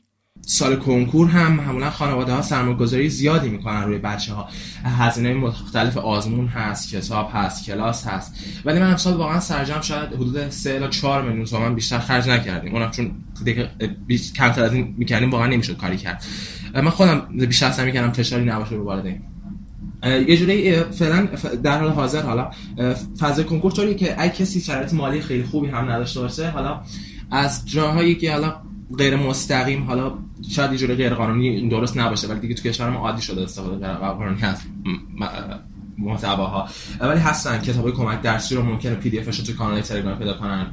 کلاس آنلاین توی کانال های تلگرامی هستن. اگه کسی بخواد دنبال کنه هستن. ولی موضوع دیگه که هست بعضی از بچه‌ها چون این مؤسسات خیلی روی این موضوع حساسیت دارن که مثلا مثلا یه مؤسسه هست زیر هر ویدیوش ردیف قرمزی این نوار قرمز ببخشید گفته که هر گونه استفاده غیر از قانونی از این محتوا حرام است و پیگرد قانونی داره. خب بچه که حساس باشه اینو ببینه اذیت میشه. یه آزمونی بود که دو صفحه اول آزمونش رو یه تحقیقات دروغینی گفته بود که با توجه به نمی‌دونم چرت و پرت نوشته بود که با توجه به تحقیقات داشتن کسانی که غیر قانونی استفاده می‌کنن زیاد شرایط روانی درست سر جلسه در بازه عمل کردشون خیلی میاد پایین این داستان ها که با وجود اینکه این موضوع نیست واقعا و حتی خود کسایی که دارن محتوا ارائه میدن بخشی از کارشون داره غیر قانونی انجام میشه. طبیعتا مثلا هر محتوایی بخوای ارائه بدیم افراد از مجموعه کریتیو کلود استفاده می‌کنن که تهیه قانونیش تو ایران یه جوری غیر ممکنه و اونا دارن قانون غیر قانونی این محتوا رو جایشو تهیه می‌کنن. ولی با این موضوع که میان این کارو می‌کنن فشار روانی بدی ایجاد می‌کنن و دانش آموزی حتی اگه بخواد مهارت والدینش هم بکنه اگه زیاد روی قوی نداشته باشه اینا رو ببینه یه جوری دلسرد میشه از عمل کردش و اینجور موارد وجود دارن. بعد من خودم زیاد روی این موضوع حساس نبودم با وجود اینکه می‌دونم کار غلطیه ولی بالاخره آره تقریبا 70 تا 80 درصد محتوایی که من امسال استفاده کردم محتوای PDF و کلا اینطوری بود که خود محتوا نمیگه چون واقعا قیمت غیر منصفانه ای دارن مثلا الان بخوای یه کار با یه نرم افزار رو یاد بگیرید یه, مج... یه تدریس آنلاین رو شرکت کنید که تا صد آموزش نرم افزار باشه ماکسیمم 800 هزار تومان در میاد قیمت خرید این آموزش. ولی توی این مؤسسات و این جور موارد یک درس دین و زندگی کنکور رو شما بخواید آموزشش رو برای کنکور خریداری کنید نزدیک 700 800 تومان میفته یعنی شما کنکوری که 8 تا درصد رو بخواید خریداری کنید خیلی قیمت بالا میفته بوده 8 9 10 میلیون تومان میشه قیمتش. و یه جوری غیر منصفانه هم هست این قیمت گذاریشون زیاد از وجدان آنچنانی آدم نمی‌گیره بابت تهیهشون چون خیلی بحث مادی برای مؤسسات پررنگ شده. و جوریه که حتی یه مؤسسه اگه بخواد قیمت منصفانه هم بذاره سایر مؤسسات این اجازه رو بهش نمیدن چون بازارشون خراب میشه حقیقتا قیمت کتاب های کمک درسی خب ببینین یه موضوعی که هست این قیمتشون حقیقتا نسبت به سایر موارد بالاست. حالا کتاب های عمومی الان رنج قیمتیشون بین یه کتاب 300 400 صفحه عمومی فکر کنم هولوش 60 الی 70 هزار تومان بشه قیمتش. اینا چون زیاد حساسیتی روی جنس کاغذی که استفاده می‌کنن ندارن معمولا همین قیمت می‌تونن ارائه بدن. ولی کتاب های کمک آموزشی از جایی که مثلا برای کتاب شیمی 12 هم بخوایم مثال بزنیم یک کتاب کمک آموزشی حدود 600 الی 700 صفحه کاغذ نیاز داره. و این کاغذ هم از اونجایی که بچه زیاد سر کار داره باشه زیاد و یه جورایی براش هم مهمه بعد یا کاغذ سفید باید بزنم بالاخره. و اونجایی که هم حجمش بالاست هم قطعش رحلی باید باشه. نمی‌تونن قطع وزیری و کوچیک‌تر بزنن. کتاب معمولا همین قطع وزیری هم. ولی اینا باید کتاب قطع رحلی باشه چون بچه داره روش می‌نویسه کلا. باید شبیه دفترچه کنکور باشه چون اونم رو آچار دیگه نزدیکتر بهش رحلیه. حدود قیمتشون میشه سال ما که یک کتاب 600 صفحه‌ای حدود 150 170 هزار تومان می‌شد. ولی من الان دارم نگاه می‌کنم که قیمت ها یه جوری وحشتناک شده. مثلا یه کتاب زیست یه انتشارات معروف دو جلده که سر جمع حدود 1200 1300 صفحه است و جلد سوالش قیمتش 200 100 و نمی‌دونم 50 یا 210 هزار تومانه و جلد پاسخش که همون هزار خورده صفحه است قیمتش 250 هزار تومانه و قیمت ها یه جورایی واقعا اگه بخوایم همه دروس رو تهیه بکنیم اونم قیمتش واقعا بالا در میاد. حدود 4 الی 5 میلیون تومان قیمت همه کتابا رو اگه بخوایم تهیه کنیم در میاد. من امسال فقط خرجی که کردم دو تا آزمون شرکت کردم. یه آزمون آنلاین بود یه آزمونم یه آزمون از بون آنلاین بود یه آزمونم بود که به خاطر پاندمی آنلاین شده بود. فقط علاوه هزینه رو همین تشکیل می‌داد و یکی دیگه هم بود یه دوره هست نمی‌دونم آشنایی دارد یا نه. نزدیک اید و تقریبا همون هولوش یه دوره هایی هستن برای جمع‌بندی برگزار میشن. من با یکی از دوستانم شریکی ثبت کردیم اون رو همون شد. سرجم سه چهار تومن همینا شدن آره. علی مدرسه معمولی درس خونده. ازش پرسیدم که از این بابت احساس تبعیض کرده و خودش رو مقایسه کرده با کسی که مدرسه خاص می‌رفته؟ مدرسه خاص تهران کل محتوایی که در برای کنکور ارائه میشه مدیریت می‌کنن. دو تا انتشارات دو تا سه تا انتشارات مطرح توی کشور وجود داره که مؤلفین این انتشارات همشون مدرسین این چهار تا مدرسه که گفتم یا مرکز سنپاد تهران فرزادگان هلی یا مدرسه انرژی اتمی یا مدرسه سلام. امکان نداره مؤلفی پیدا کنید که توی این مدارس فعالیتی نداشته بوده باشه یا در حال فعال نباشه. آزمون های هم همینطور هستن. مثلا آزمون قلمچی که هر درسش 10 الی 15 تا طراح داره از این 10 الی 15 تا تراش 8 الی 7 نفرشون از بین مدرسان این مدارس هستن. و اختلافی که ایجاد می‌کنه اینطوریه که دانش آموز موفق معمولا توی مدارس خاص کلان شهرها هستن چون دبیرهای برند و جوری کار بلد توی این مدارس هم و مدارس خاص شهرهای کوچیک هم آنچنان تاثیر روی کار دانش آموز ندارن. چون این جور دبیرها معمولا تقلید کار دبیره مطرح انجام میدن و یه جوری سبک خودشون رو ندارن. و از اون لحاظ زیاد نمیشه گفت تاثیر داره. شاید حالا دبیر خوب درس بده دانش آموزم خوب یاد بگیره. ولی اگه بخوایم تاثیر مدرسه رو بگیم آره شاید تفاوتی ایجاد کنه. اگه دانش آموز توی مدارس خاص تهران درس بخونه خیلی براش راحت تر باشه موفقیت. ولی اگه توی مدارسی غیر از این مدارس درس بخونه شاید ده الا 20 درصد تاثیر داشته باشه روی نتایج نهاییش. چون نمیشه گفت همه دبیرهای بقیه مدارس خاصش بقیه شهرها همون اندازه اهمیت میدن که مدارس خاص تهران اهمیت میدن. نمیشه اینو گفت. یه جوری سطح تسلط و سواد و مهارت دبیرهای مدارس عادی شهرستان ها با دبیرهای سمپاتشون یکیه. ولی از اون جایی که با دانش آموزهای متفاوت سر کار دارن نتایجی که از تدریسشون حاصل میشه یه جوری متفاوت و این باعث میشه برای دبیر کم سود داشته باشه. که مثلا یه دبیری شاید سطح سواد و تسلطش برابر با یه دبیر معمولی باشه دبیری که مثلا این دبیری که می‌گفتم مثلا وقتی میره تو مدرسه سمپا تدریس می‌کنه توی یه سال ممکنه سه چهار حتی نزدیک به ده تا قبولی پزشکی بده. ولی اون یکی دبیری که توی مدرسه عادی شرکت می‌کنه توی مدرسه عادی درس میده شاید حتی قبلی فرهنگیان هم نده اون سال. بحثایی که با بچه ها می‌کنیم اینطوریه که دبیرهایی که از زاهدانیان همیشه بلا استثنا وقتی بچه ها عملکردشون توی آزمونی خوب نیست یا کلا جدی نمی‌گیرن درس و بلا استثنا با بچه های زاهدان مقایسهشون می‌کنن. و این خیلی بده. بچه ها اذیت میشن وقتی بچه ها حالا ببینن والدین مقایسه می‌کنن مدرسه مقایسه می‌کنن دبیران مقایسه می‌کنن واقعا اذیت میشن سر این موضوع. من خودم خودم به شخصه واقعا برگردم عقب هم همین مسیر رو پیش می‌گیرم. چون من تلاش خودم و حد اکثر تلاشی که می‌خواستم بکنم رو تو این مدت کردم. و اگه برگردم عقب مدرسه هم متفاوت باشه شاید فقط جو رقابتی که بین بچه ها هست متفاوت باشه. که اون هم زیاد برای خود من مهم نیست.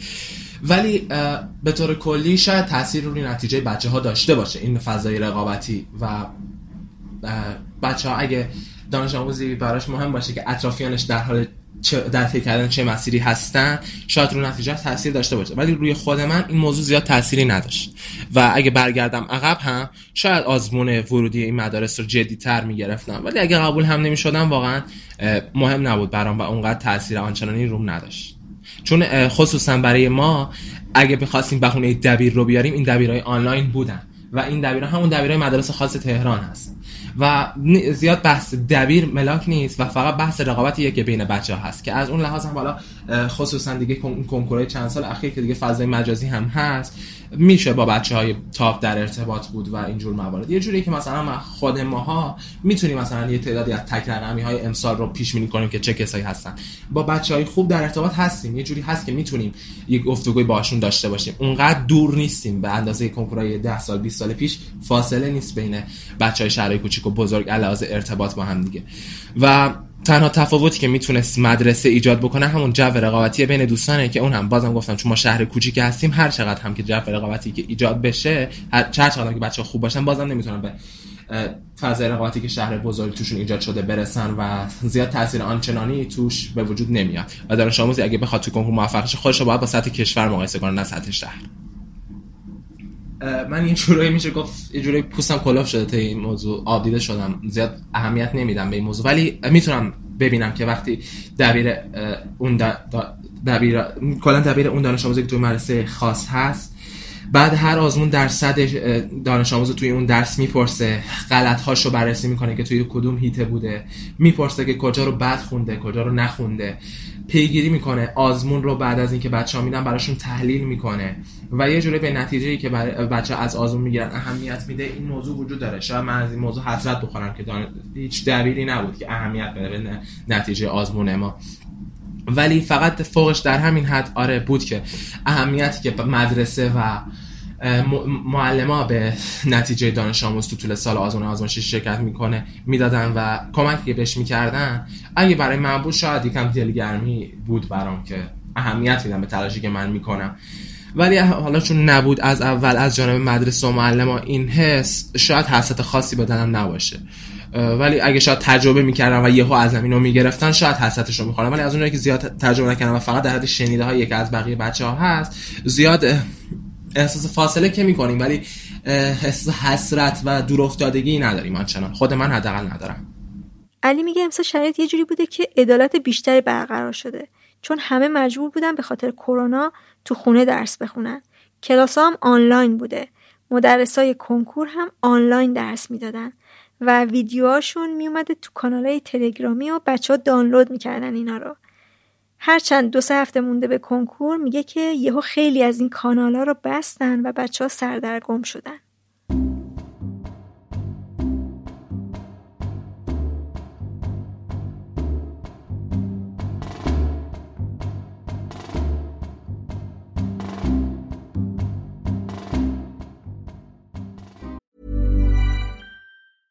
I'm Sandra, and I'm just the professional your small business was looking for. But you didn't hire me because you didn't use LinkedIn jobs. LinkedIn has professionals you can't find anywhere else, including those who aren't actively looking for a new job but might be open to the perfect role, like me. In a given month, over 70% of LinkedIn users don't visit other leading job sites. So if you're not looking on LinkedIn, you'll miss out on great candidates like Sandra. Start hiring professionals like a professional. Post your free job on linkedin.com/people today. Burrow is a furniture company known for timeless design and thoughtful construction and free shipping, and that extends to their outdoor collection. Their outdoor furniture is built to withstand the elements, featuring rust-proof stainless steel hardware, weather-ready teak, and quick-dry foam cushions. For Memorial Day, get 15% off your Burrow purchase at burrow.com/acast and up to 25% off outdoor. That's up to 25% off outdoor furniture at burrow.com/acast. سنا ساکن تبریزه. داره می‌خونه که سال دیگه یعنی کنکور 1401 رو شرکت کنه. رشتش تجربیه و خانوادش دخالتی تو تصمیمش برای انتخاب رشته نکردن. اما فکر می‌کنه کنکوری که یه سال براش وقت داره از همین حالا رو زندگیش اثرات جدی گذاشته. قضیه کنکور کلا یه طوریه که من الان یه چیزی بگم یا هر کی که یه نظری داره یا اتفاقایی که براش افتاده یکی ممکنه مثلا نظرش در مورد این اتفاقایی که افتاده بگه برو بابا یکی مثلا همدردی کنه یکی اصلا واسهش نامفهوم باشه. ولی واسه من به شخصه می‌تونم بگم توی یک سال اخیر اتفاقایی که برام افتاده و از لحاظ می‌تونم بگم اجتماعی یا همون به قول شما رابطم با دوستام کن کن شده. دقیقا نمی‌تونم تفکیک کنم که علتش چی بوده. حالا مواردی که بوده کنکور بوده بزرگ شدن ما حالا دوره نوجوانی و اینا بوده. حالا یه فاکتور جدیدی هم قرنطینه و کرونا. نمی‌تونم تفکیک کنم که اثراتی که روی روابط من با دوستام و روابط اجتماعیم گذاشته کدومشون دقیقا اثر دارن. ولی اینو مطمئنم که کنکور مثلا خیلی معصومانه اون گوشه وای نستاده و هیچ دخیل نباشه بلکه خیلی هم دخیل بوده. واسه من اینطوری بود که من نهم خیلی خیلی رابطه صمیمانه با بچه های کلاسمون داشتم و و اصلا اصلا و اصلا اون ابتدا که گفتم میترسیدم از کنکور رو مثل یه قول میدیدمش اصلا به اینجاش فکر نمی‌کردم که می‌تونه اصلا به بودهای اجتماعی زندگی آدمم تاثیر بذاره. یعنی حالا فوق نهایت سختی که من واسش در نظر گرفته بودم در پایین نهم فکر می‌کردم این بود که حالا آدم زیاد درس می‌خونه و حالا زیاد تست می‌زنم. در همین حد.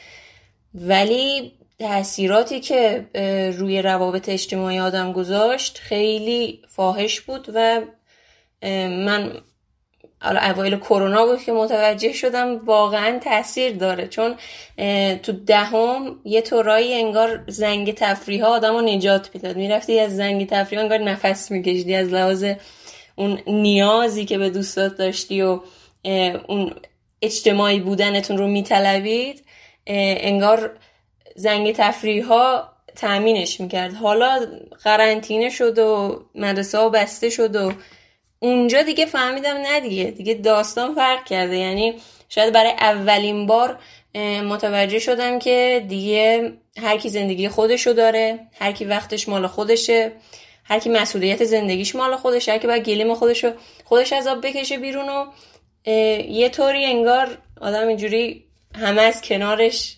رفتن کنار. بیشتر تو ذهن خودشه. حالا شاید از, از, از, از اطرافیان بپرسی. بگن که نه اینطوری نبوده ما بودیم و اینا. ولی تو ذهن من انگار دورم خالی شد و همه سر کار خودشون بودن و کار خودشون رو می‌کردن و احساس می‌کردن یه کسی اصلا نباید به تو فکر کنه دلیلی نداره که به تو فکر کنه تو این برهی که هستیم می‌دونی چیه؟ من با دوستام صحبت کردم راجبه به این تغییر خیلی بزرگی که در من اتفاق افتاده بود و همشم بهشون میگم. من هی وسوسه میشم که بیام با شما حرف بزنم. یعنی هم همش من حرفامو که می‌زنم بعدش هی پشیمون میشم که من چرا گفتم؟ مثلا چرا من این حال بدمو به شما منتقل کردم؟ می‌دونین چیه؟ این چون یک برهه حساسیه یکم من مسئولیت داره تو در مورد چی با دوستات حرف می‌زنی؟ یا اصلا کی باشون حرف می‌زنی؟ یکم آدم با حواسش جمع باشه که چی داره بهشون میگه. حالا تو بری کل حال بد تو تنهایی تو این موضوعات رو برید سفره دلتو باز کنی. خب آدم یکم باید ملاحظه داشته باشه. یعنی من بعد اینم که حتی حرفم می‌زدم بس بعدش باز پشیمون می‌شدم که چرا این کاری کردم؟ حالا این فرد خودش هم حالش ممکنه بد بشه یا خودش هم ممکنه به اینا فکر کنه و وقتی که حرف می زدم آروم می شدم ولی قطعا و قطعا بعدش همیشه و همیشه پشیمونی بوده که من چرا رفتم و این حرفا رو گفتم و ممکنه طرف مقابلم حالش بد بشه. حتی فکر می‌کنم تو این یه سال اخیر این که بچه ها هم نیومدن زیاد به من حرف بزنه هم کلاس یا اینا این هم یکم تاثیر گذاشت. من احساس می‌کنم من آدم سابق نیستم. شاید اونا نمی‌خوان حرفاشونو من بزنن. یه کلا حالت عجیبی بود. یعنی دقیقا نمی‌دونستم مشکلم چیه. مشکلم اینه که من نمی‌تونم حرفم بزنم. اونا با من حرف نمی‌زنن. یه توی سردرگمی بودن. می‌دونید خیلی احساس می‌کنم شاید حس خودخواهانه باشه ولی نمی‌دونم این حس و بقیه هم داشته باشن یا نه. حالا تو درستو می‌خونی بعد میای که حالا حالا وارد یه صفحه مجازی میشی می‌خوای حالا با یکی حالا نه زیادی پنج دقیقه حرف بزنی حالا هوات فقط عوض بشه. خب خب تو درستو خوندی اون زمانی که واسه کار کردن گذاشتی دیگه تمام شد الان وقت استراحتت بعد به طرز خودخواهانه ای انتظار داری که کسی باشه ولی خب نیست. این به نظر چیز طبیعی الانم قبولش کردم زیاد باش درگیر نیستم. ولی همونه دیگه. اون جاهایی که آدم احساس می‌کنه نیاز داره به کسی و نیست شاید اونا یکم تو ذهن آدم باقی مونده نسبت به دور شدن ها و نبودن ها انگار که از دو, دو سر یه ماجراست. مثلا یه دستن درس نمی‌خونن مثلا فیلم می‌بینن و کار متفرقه می‌کنن. یه دستن خیلی یه دستن خیلی درس می‌خونن خیلی برنامه‌ریزی جدی دارن. من به شکل مثلث احساس می‌کنم از دوتای از اینا هم دورم ولی یه تو مایه های بین اینا. و انگار از دو دستم تو جدایی. می‌دونی وقتی میری با یکی حرف می‌زنی میگی من حوصله درس خوندن ندارم از سمتی یک انگیزه درس خوندن در اونه انگار که از دو سمت تو جدا افتاده انگار توی هیچ جمعی نمی‌تونی خیلی تطبیق پیدا کنی با اون جمعی که حالا کار متفرقه می‌کنن نمی‌تونی تطبیق پیدا کنی با اون جمعی که خیلی جدی درس می‌خونن نمی‌تونی تطبیق پیدا کنی. خیلی سینوسیه خیلی عوض میشه این حالت. من همش انگار تو زندگی می‌خواستم چند تا کار با هم انجام بدم. بگی مثلا به خودم می‌گفتم که مثلا فلان کار کنی کنارش فلان کارم می‌تونی بکنی. و اینجا انگار واقعیت اینه که تو باید بری اگه بخوای به نظر اینطوری می‌رسه که واقعیت اینه که اگه می‌خوای موفق شی باید بری تو دسته اون بچه هایی که خیلی دقیق برنامه ریزی می‌کنن و می‌خونن. ولی از سمتی هم هی انگار نمی‌خوام قبول کنم که من یک چیزهایی رو نمی‌تونم داشته باشم. انگار اون اختیاری که آدم داره هی می‌خواد به خودش بگه نه هنوز زندگی من واسه خودم و هنوز من فلان کارو می‌خوام بکنم و ولی به نظر می‌رسه واقعی چیز دیگه است. پرسیدم رشته تجربی چیزی بوده که خودش دوست داشته؟ میگه که این جوی که وجود داره باعث شده فکر کنه که اگه نره تجربی یعنی راه آسونه رو انتخاب کرده. یعنی نمی‌خواد به اندازه کافی تلاش کنه. می‌دونید واسه من اینطوری بوده و حسی که من نسبت به دوست و اطرافیانم داشتم اینه که ما انگار اول از همه به علایقمون نگاه نمی کنیم ما اون رشته رو در نظر می‌گیریم. حالا خودمون رو متقاعد می‌کنیم که علایق ما در این زمین است.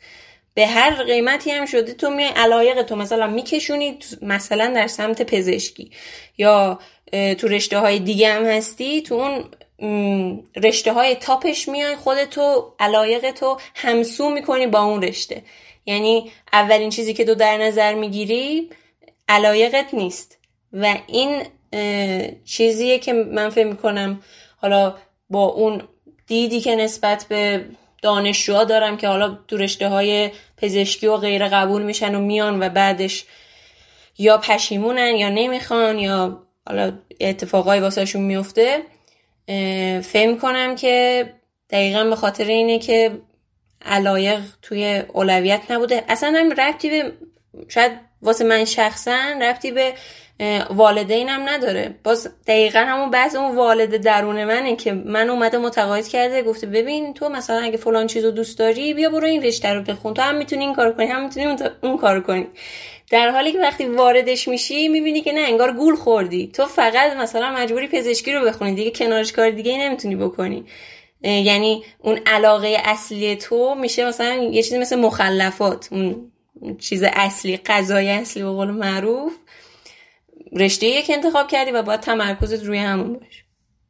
سنا میگه که هیچ آینده ای رو بعد از کنکور نمی‌تونه تو ذهنش بیاره.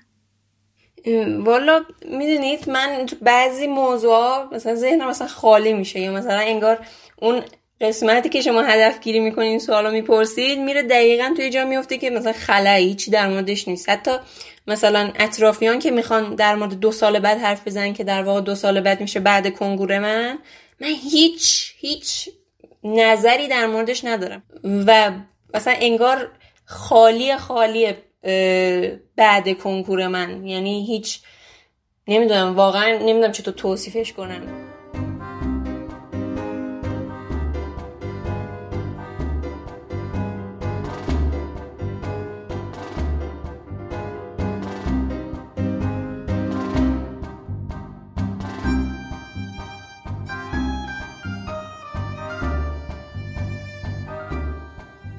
فرزاد ساکن شهر قومه و تو دبیرستان تجربی خونده و سال یازدهم فهمیده که علاقش به زبانه و تو کنکور زبان شرکت کرده.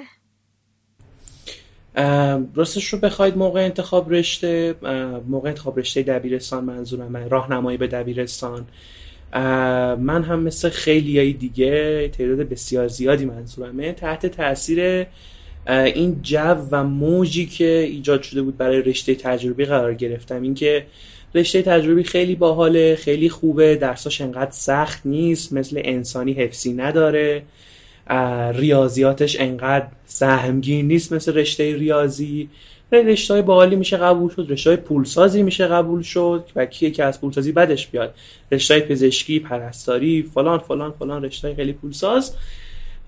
و اینکه خب اون تایم دیگه همچین موجی بود و یه بچه چند ساله بگم 15 16 ساله نه کمتر.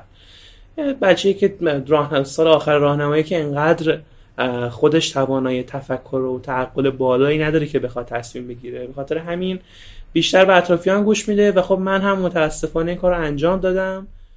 میگه که با فشار پدر و مادرش رشته تجربه رو انتخاب کرده. زور که نمی‌تونم بگم. نه اینکه مثلا یکی بالا سر من وایستاده باشه بگه حتما تجربه انتخاب کن. نه اینطور نبود. ولی دیگه بالاخره آدم می‌خواد توی اون سن رضایت پدر مادرش هم داشته باشه و من به فشار اونها بهتره بگم رفتم نه به زور اونها. به فشار اونها وارد این رشته شدم و بعد از یه مدتی نمره هم افت کرد. چون اصلا من متریال اون رشته نبودم. استعدادش رو نداشتم. و یکی هم, هم که رفت جلو دیدم نه اصلا علاقش هم ندارم. چون نمی‌تونم نمره خوبی کسب بکنم. و این کم کم برای پدر و مادر من والدینم و خانوادم نمود کرد و دیگه به یه رسید که خودم باشون صحبت کردم و گفتم که می‌خوام زبان بدم. و چون زبانم خیلی کمتره. حالا اگه می‌گفتم خب مثلا تغییر رشته بدم به انسانی یا ریاضی باز خیلی بهتر احساس می‌کنم استقبال می‌کردن. ولی همین موضوع رو هم خیلی باید با باشون صحبت می‌کردم و اینها بهشون میفهموندم که نه این اینطوریه اونطوریه. این چیزی که توی جامعه را, را افتاده که نه فقط موفقیت از رشته تجربی مخصوص رشته تجربی اصلا همچین چیزی وجود نداره و کافیه که توی کاری که می‌کنی بهترین باشی تا بتونی موفق باشی و اینا. اینا فقط یه کمی زمان طول کشید تا بتونم قانعشون بکنم و حتی الانم که یکی دو سال گذشته باز هنوز می‌فهمم که مثلا پدرم مادرم هنوز یه کمی چیزن. هنوز احساس می‌کنن که مثلا نه من باید همون راه ادامه می‌دادم و اینها ولی خب دیگه بالاخره بعضی چیزا هم هست که با مرور زمان درست میشه و این هم یکی از هم موارد اتفاقا خیلی تاثیر مثبتی داشت. وقتی همکلاسی خودم می‌دیدم که هر با مرور زمان و هر چقدر که زمان پیش می‌رفت بیشتر دچار انزوا می‌شدن سر این رشته. چون همونطور که می‌دونه خیلی رقابت سنگینیه. یعنی امسال نمی‌دونم حدود 550 هزار نفر شرکت کرده بودن. آمار دقیق نمی‌دونم ولی همچین حدودیه. خیلی سخته که شما بخواید بین این حجم از آدم یه رتبه خیلی خوبی کسب بکنید. و بچه هم همینطور که زمان میگذشت و بیشتر میخوندن بیشتر میفهمیدن که چقدر رقابت سخته. و به تب حالا اون توقعی که پدر و مادر والدین اطرافیان آشناهاشون ازشون داشتن بیشتر می‌رفت بالا و اون درک متقابلی که باید بین خودشون و خانوادهشون باشه خشن معلوم بود که داره میاد پایین. و خیلی بازخوردهای بدی داشتیم موضوع. یعنی بچه های خیلی خوبی که داشتیم یادمه که خیلی هاشون رفتن طرف سیگار کشیدن و مصرف دخانیات و اینها و یه سری که اصلا کلا از راه رفتن بیرون و کلا خیلی بازخورد مثبتی ندیدم و بیشتر فهمیدم که خودم دارم راه بهتری رو میرم نسبت به اونا. حداقلش اینه که شاید پزشک نشم ولی تهش روانی و جسمی حداقل سالم بیام بیرون از این مخمسه. فرزاد میگه که تا دم کنکور یه عده بهش اصرار می‌کردن که از خر شیطون پیاده بشه و کنکور تجربی بده. یعنی هنوز من یک هفته قبل از کنکور که رفتم مدرسه برای گرفتن کارنامه مع... خانواده رو اوکی کردم معاونین و مشاورا و مسئولین دبیرستانمون. هنوز به این درک از من و این شناخت از من نرسیده بودن که آقا من دو سال دارم میگم می‌خوام کنکور زبان بدم. هنوز می‌گفتم به من که نمی‌خوای تجربه بدی فلان تجربه اینقدر سخت نیست و فلان و اینا. این حرف برای کسیه که توی این فضا نیست و داره از بیرون فقط قشنگی های این موضوع نگاه می‌کنه. شما هر چقدر بیشتر برید توی این موضوع بیشتر می‌فهمید که چقدر کثیفه چقدر سخته چقدر بده. چون خیلی موارد زیادیه که این موضوع سخت می‌کنه. فقط اون تیک زدنه و گزینه پر کردنه سر جلسه کنکور نیست. استرس و فشارهای روانی که خانواده با آدم وارد می‌کنن. مؤسسه های کنکوری مشاوره ها اینکه سیستم شما رو مجبور می‌کنه که کتاب های کمک درسی بخرید و برخلاف چیزی که میگن اصلا کتب درسی مناسب نیست. خیلی از این موارد همه و همه دست به دست هم میده تا رشته های کلا حالا شاخه نظری دیگه بهتر بگم تا تجربی. رو خیلی بد کنه به نظر من. ولی نه من هیچ وقت همچی فکری نکردم و خوشحالم هستم که فکر نکردم. مطمئن بودم به تصمیم خودم. نه تنها درکی نداشتن خیلی از افراد بلکه بیشتر نمی‌دونم حالا عمدی یا صحوی سعی داشتن که انگار یه موجی از انرژی منفی رو به آدم بدن که آدم رو دو دل بکنن به شک بندازن توی این را خیلی اوقات پیش اومده. یعنی همه همینن واقعا همه همینطورن متاسفانه.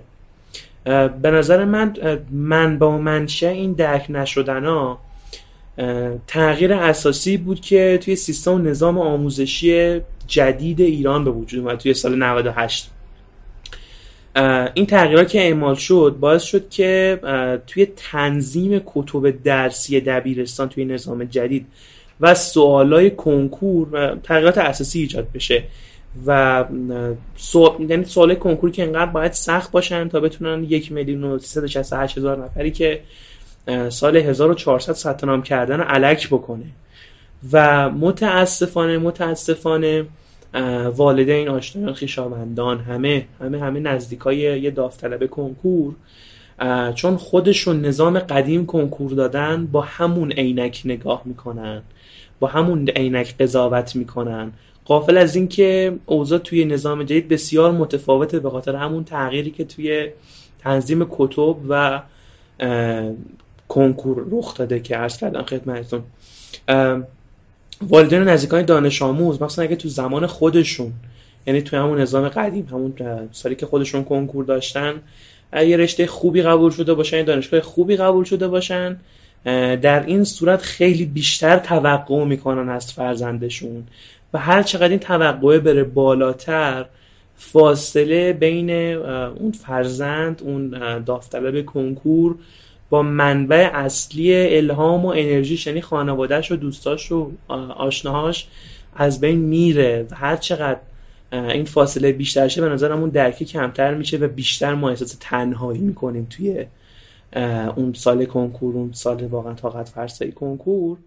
توی حالا استانهایی که جزو منطقه یک نیستن و منطقه دو سه به حساب میان توی نظام آموزشی که کنکورم حالا طبق اون منطقه ها انتخابش انجام میشه. حالا ما که توی قوم بودیم و حالا مثلا قوم شهری که نزدیک به پایتخت مثلا مرکز کمی بهتره اوزاش و تازه من مدرسه غیر انتفاعی هم می‌رفتم باز خیلی سطح تدریسش پایین بود. یعنی اصلا به درد کنکور نمی‌خورد. چه برسه به مدارس دولتی و اینا که فکر نکنم اون سطح دبیره بالایی داشته باشن. ما که نداشتیم اونا فکر نکنم داشته باشن. و متاسفانه متاسفانه این بحث استعدادات مالی هم خیلی مطرحه و باز هم خیلی ها رو می‌دیدم از دوستای غیر از دبیرستان هم که نمی‌تونن کتابی که می‌خوان رو بخرن. یا می‌رفتن کتابای دست دو خیلی آشغال برای مثلا دو سه سال پیش یه نفر دیگه رو میخریدن. یا نمی‌تونستن کلاسی ثبت نام بکنن و مجبور بودن که خودشون بخونن.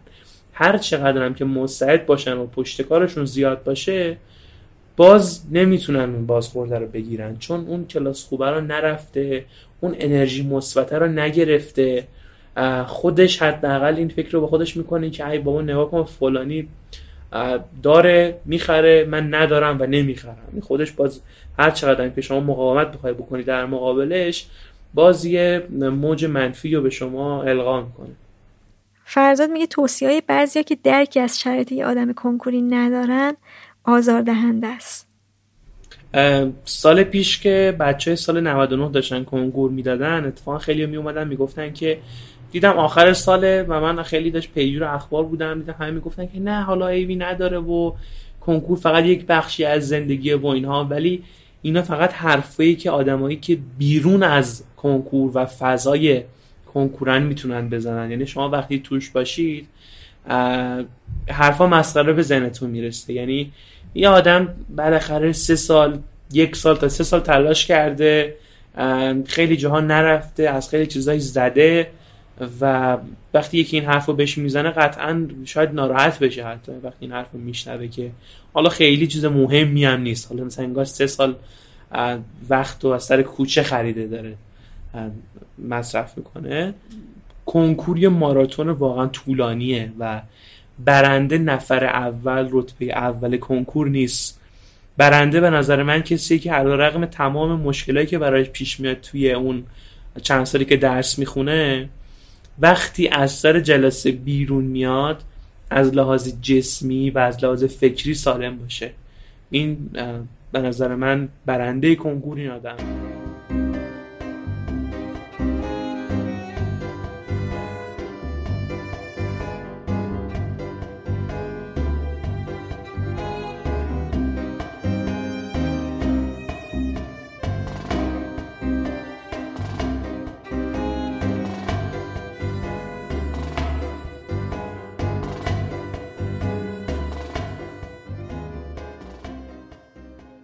نادیا از گرگان. یه سال پشت کنکور موند ولی پارسال قبول شد و الان داره در تهران رشته ژنتیک می‌خونه. هنوز اثرات کنکور در زندگیش هست. سال اول دامپزشکی قبول شده بود ولی والدینش قبول نکردن که بره. مجبور شد یه سال دیگه هم بمونه و بخونه. من یک سال پشت کنکور موندم. سال اول رتبم از سال دوم خیلی بهتر شده بود. ولی منتها چون اصرار پدر مادرم و حالا جو مدرسه و اطرافیان و اینها من تصمیم گرفتم که یه سال دوباره پشت کنکور بمونم و حالا به امید اینکه حالا اون سه رشته اول من تجربی بودم سه رشته اول تجربی پزشکی دندون دارو بیارم دوباره نشستم خوندم. با این وجود که من سال اول دام پزشکی قبول شده بودم. ولی اصرار خانوادم به این بودش که من حتما دندون پزشکی یا پزشکی قبول بشم. بر همین من تصمیم گرفتم که دوباره بشینم پشت کنکور یه سال دیگه. خب من خیلی مقایسه می‌کردم. اعتماد به نفسم هم پایین تر بود. یه ذره هم نسبت به اون کسایی که تو کلاسمون بودن شاید همه در سطح هم بودیم ولی یه ذره توی یه سری از درس شاید من ضعیفتر بودم. همین اعتماد به نفس منو کمتر می‌کرد و می‌دیدم اونا پیشرفت می‌کنن سرعتشون بالاتره ولی من یه ذره دارم کنتر پیش میرم. این من نگران می‌کرد که نکنه من قبول نشم نکنه من به خوب نیارم. و سعی می‌کردم که کلا ازشون فاصله بگیرم که یه تنش اضافه مثلا به هم وارد نشه. و سعی می‌کردم خودم کار خودم پیش ببرم یا مثلا یه مشاور انتخاب بکنم اون منو چک بکنه. و کلا دوست نداشتم که از توی مدرسه با کسی ارتباط داشته باشم بپرسم درسش مثلا چه جوری پیش میره فلان درس رو چند درصد میزن و اینها. دوست صمیمی داشتم. اونم چون حالا روند درس خوندنمون شبیه هم بود ولی مثلا اگر که یه ذره مثلا درصد اون بیشتر می‌شد من یه ذره سعی می‌کردم که مثلا برم بیشتر درس بخونم که مثلا منم خودم بکشونم سطح اون که اون یه وقتی مثلا به خاطر درس از من دوری نکنه. نگه که آره من مثلا حالا درسم خوب نیست با تو دوسته میشم که بتونم امسال روی درسم مثلا تمرکز بکنم.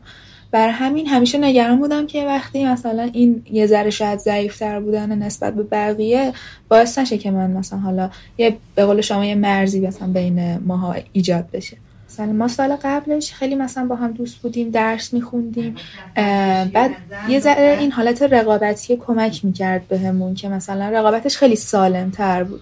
و هم کمک می‌کردیم اگه مشکل داشتم دوستم به من کمک می‌کرد. ولی سال آخر یه ذره جو مدرسه هم اینطور شده بودش که همه مثلا از هم فاصله می‌گرفتن. چون انگار خیلی فرق می‌کرد با سال دیگه. کنکور یه چیزی بود که آینده شما رو مثلا مشخص می‌کرد. این چیزی بود که تو ذهن بچه ها بود و اینکه همه سعی می‌کردن که اگه کسی رو مثلا درسش ضعیف داره مثلا باهاش خیلی دوست نشن که وقتی حالا اون کسی که درگیر حاشیه است یا حالا خیلی درس نمی‌خونه باعث نشه رو درس خوندن بقیه تاثیر بذاره. و سعی می‌کردن که از هم دوری بکنه. این روحیه منم تاثیر گذاشته بود. و من هی حس می کردم که الان اگه بخوام مثلا با بقیه دوست بمونم بر اساس حالا درصدم یا تراز قلمچیم قرار سنجیده بشم و تاثیر گذاشته بود روی روحیم.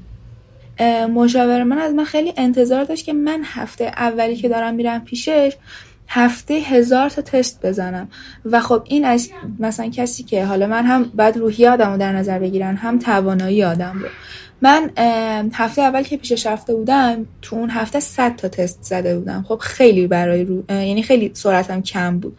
بعد هفته دوم کرده بودم 300 تا. با این حال مشاور من می‌گفت نه کمه. یعنی مشاور من به جای که تشویق بکنه بیشتر تخریب می‌کرد که من مثلا باعث بشه بیشتر بجنگم ولی بیشتر عقب میکشیدم. یعنی من یادمه که اینو براتون تعریف کنم. گفتم روزانه 6 ساعت برامون میذاشت. روزایی که مدرسه بودیم و روزایی که مثلا مدرسه نمی رفتیم ده تا دوازده ساعت باید میخوندیم. من اون اولی که حالا مثلا خیلی انرژی داشتم و داشتم اصولم رو درست می‌کردم که از بقیه بچه ها عقب نمونم روزایی که مدرسه می‌رفتم هشت ساعت میخوندم و یه هفته اتفاقی افتاد من یک روزش نتونستم درس بخونم. حالا بچه های کنکوری می‌دونن. شما توی آبان ماه اگه یک سال مثلا در یک, روز درس نخونین خیلی مشکل خاصی پیش نمیاد و می‌تونین جبرانش بکنین. توی اون هفته من یک روز درس نخوندم و بقیه روزا انگار ساعتش رو جبران کرده بودم. اون روز تعطیلی هم که داشتم 13 ساعت خونده بودم به جای 10 ساعت. و یه جورایی اون روزم جبران شده بود.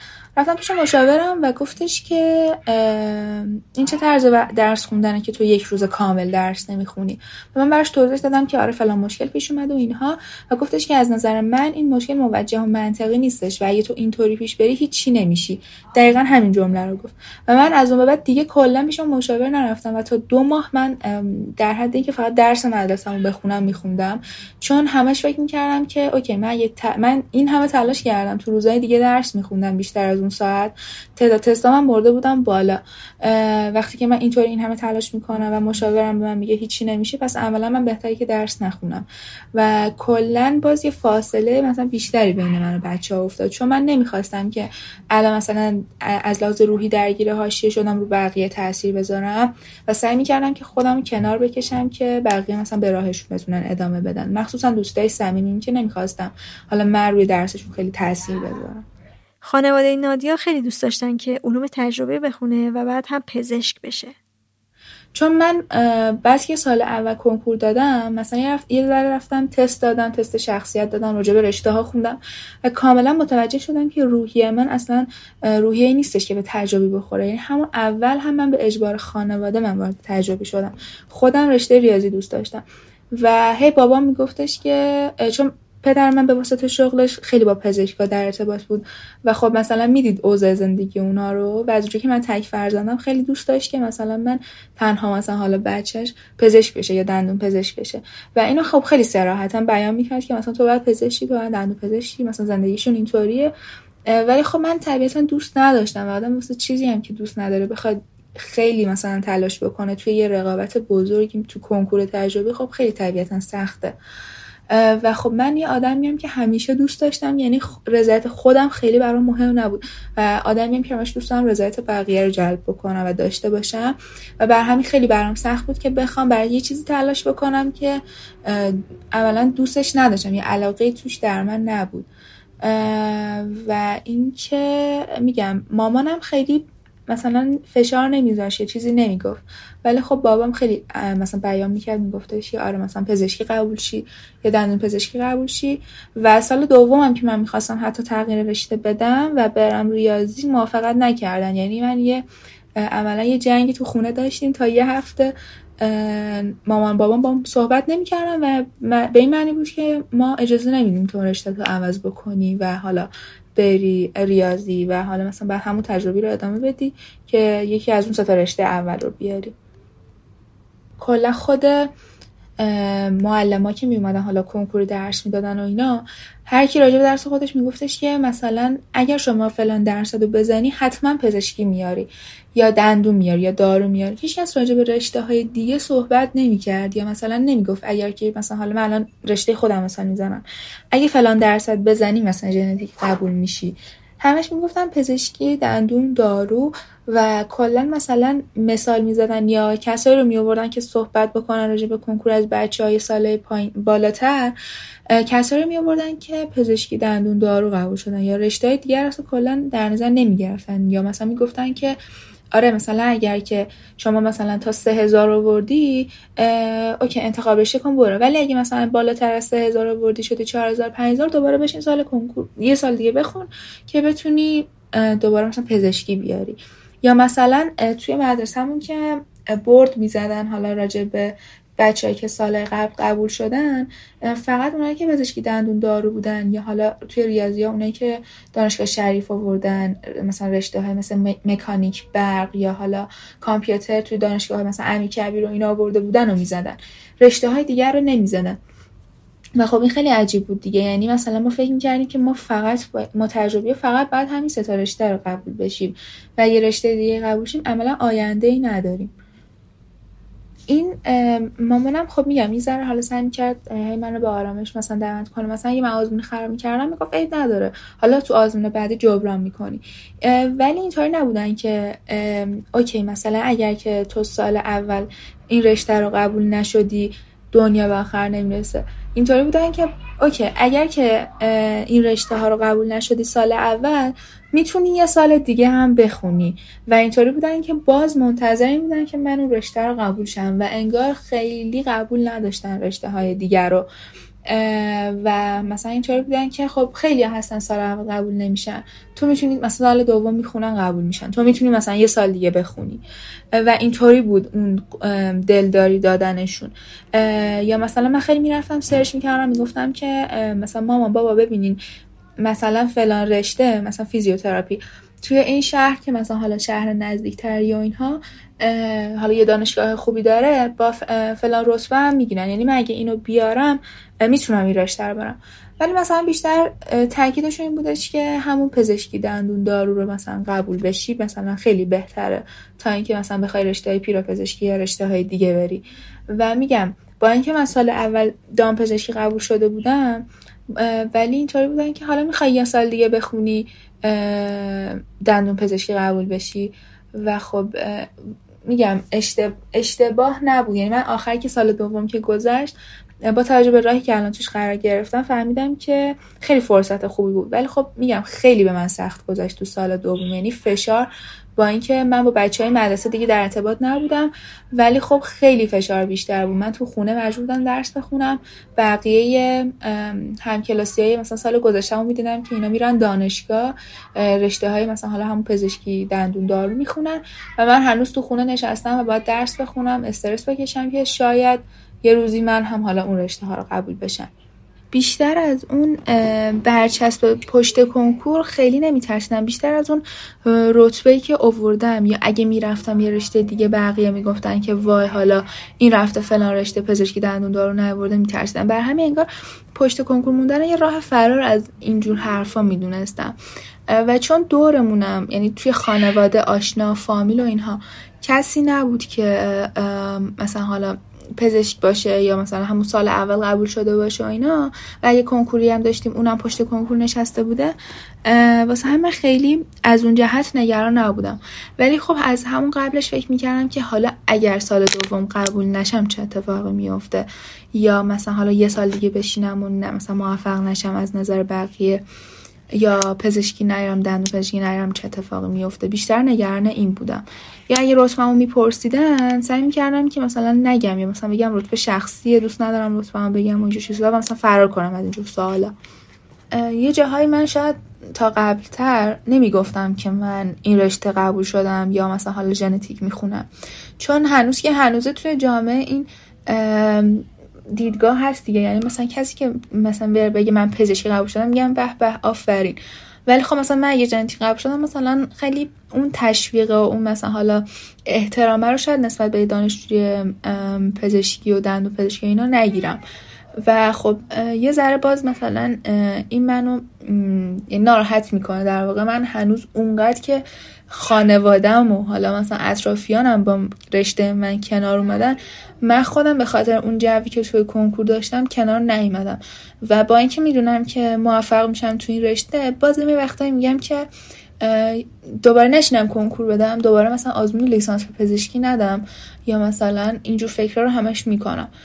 و اون استرسه و اینا هم هنوز همراه هستش یعنی من توی خیابون بیلبورد کنکور که می‌بینم واقعا استرس می‌گیرم. یا مثلا به شرایط کنکور که فکر می‌کنم تپش قلب می‌گیرم استرس می‌گیرم و اصلا دوست ندارم که دوباره به اون دوران برگردم. چون واقعا اون دو سال از زندگی من خ... یعنی من واقعا متحمل استرس و فشار زیادی شدم.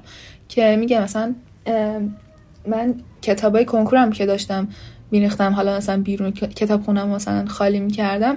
کتابا رو که می‌دیدم استرس می‌گرفتم. یعنی هی حس می‌کردم یعنی یه اثری روم داشتن اون دیدن اون کتابا حتی. چه برسه که حالا من هی به اون شرایطش فکر می‌کردم.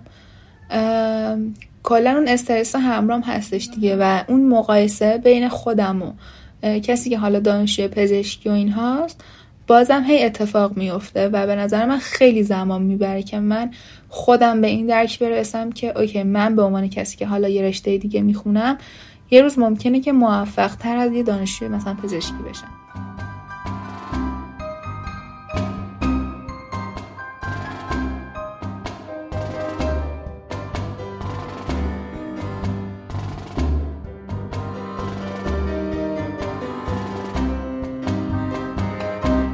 ایلیا ساکن اصفهانه. رشتهش ریاضی بوده تو دبیرستان و خانوادم کاری نداشتن بهش که چه رشته ای انتخاب می‌کنه. من طبعا توی مثلا 14 15 سالگی که انتخاب رشته کردم اونقدر ثبات نظر نداشتم که بخوام برای, برای خودم آینده ای ترسیم کنم و بر اون بخوام رشتم انتخاب کنم. ولی چون ریاضی رو از قبلش مثلا توش استعداد داشتم علاقه داشتم وارد رشته ریاضی شدم. نمیگم اشتباه کردم ولی شاید اگه مثلا اون موقع ترسیم راه, راه, راه فعلیمو می‌کردم شاید انتخاب دیگه ای داشتم. این ترسیم راه هیچ صورت نگرفت برای ما. ایلیا میگه که مسئولان مدرسه چندان اهمیتی نمی‌دادن که بچه ها تو فشار کنکور هستن و برنامه خودشون رو پیش میبردن. خب ببینید فضایی که توی کلا جامعه هستش در مورد مدارس سمپاد مثلا غیر انتفاعی های معتبر و حالا مثلا تا حدی مدارس نمونه دولتی که آزمون ورودی دارن این فضا هستش که اینها شاید مثلا از بقیه بچه ها جدا باشن یا مثلا اساتید خیلی خاصی داشته باشن. ولی موضوعی که هستش اینه که نه توی مدارس نمونه دولتی نه تو مدارس فکر کنم سمپاد که من با دوستان صحبت می‌کنم حتی مدارس غیر دولتی اصلا خود مدرسه هیچ کاری برای کنکور دانش آموز انجام نمیده. به حالا شاید مثلا کلاس و کنکورهایی برای بچه بنویسن بیرون از اون فضا. ولی اصلا اونا کنکور چون اصلا محتوای کتاب درسی ما شاید اصلا در راستای کنکور نیست. اصلا ارتباطی نداره بین اینکه شما چه مدرسه ای باشی و اصلا کنکور چیکار کنی یا حتی اصلا معدل چی باشه. برای همین شاید اصلا فضای مدرسه فضای مدیران خیلی از وقتا ما می‌گفتیم مثلا به مدیران می‌گفتیم که مثلا این تایم سال نباید این کارو بکنید. شاید به کنکور ما لطمه بزنه. ولی حرفشون این بوده که کنکورتون به ما ارتباطی نداره. تازه مثلا برای ما که مدرسه نمونه دولتی بوده رتبه بیار بوده رتبه مثلا هفتاد رشته ریاضی داشته کلی علوم پزشکی داشته ولی اصلا فضای مدرسه اون چنان به کنکور پرداخته نمیشه و صرفا فکر کنم مدرسه یک حتی تضعیف روحی است برای کنکور که ما هر وقت مثلا مدیرا رو صحبت می‌کردیم زیاد اهمیت چندانی به کنکور نمیدن. ولی بین خود بچه ها چون آزمون ورودی برگزار میشه خود بچه ها یه ذره مشتاقترن برای بحث کنکورشون.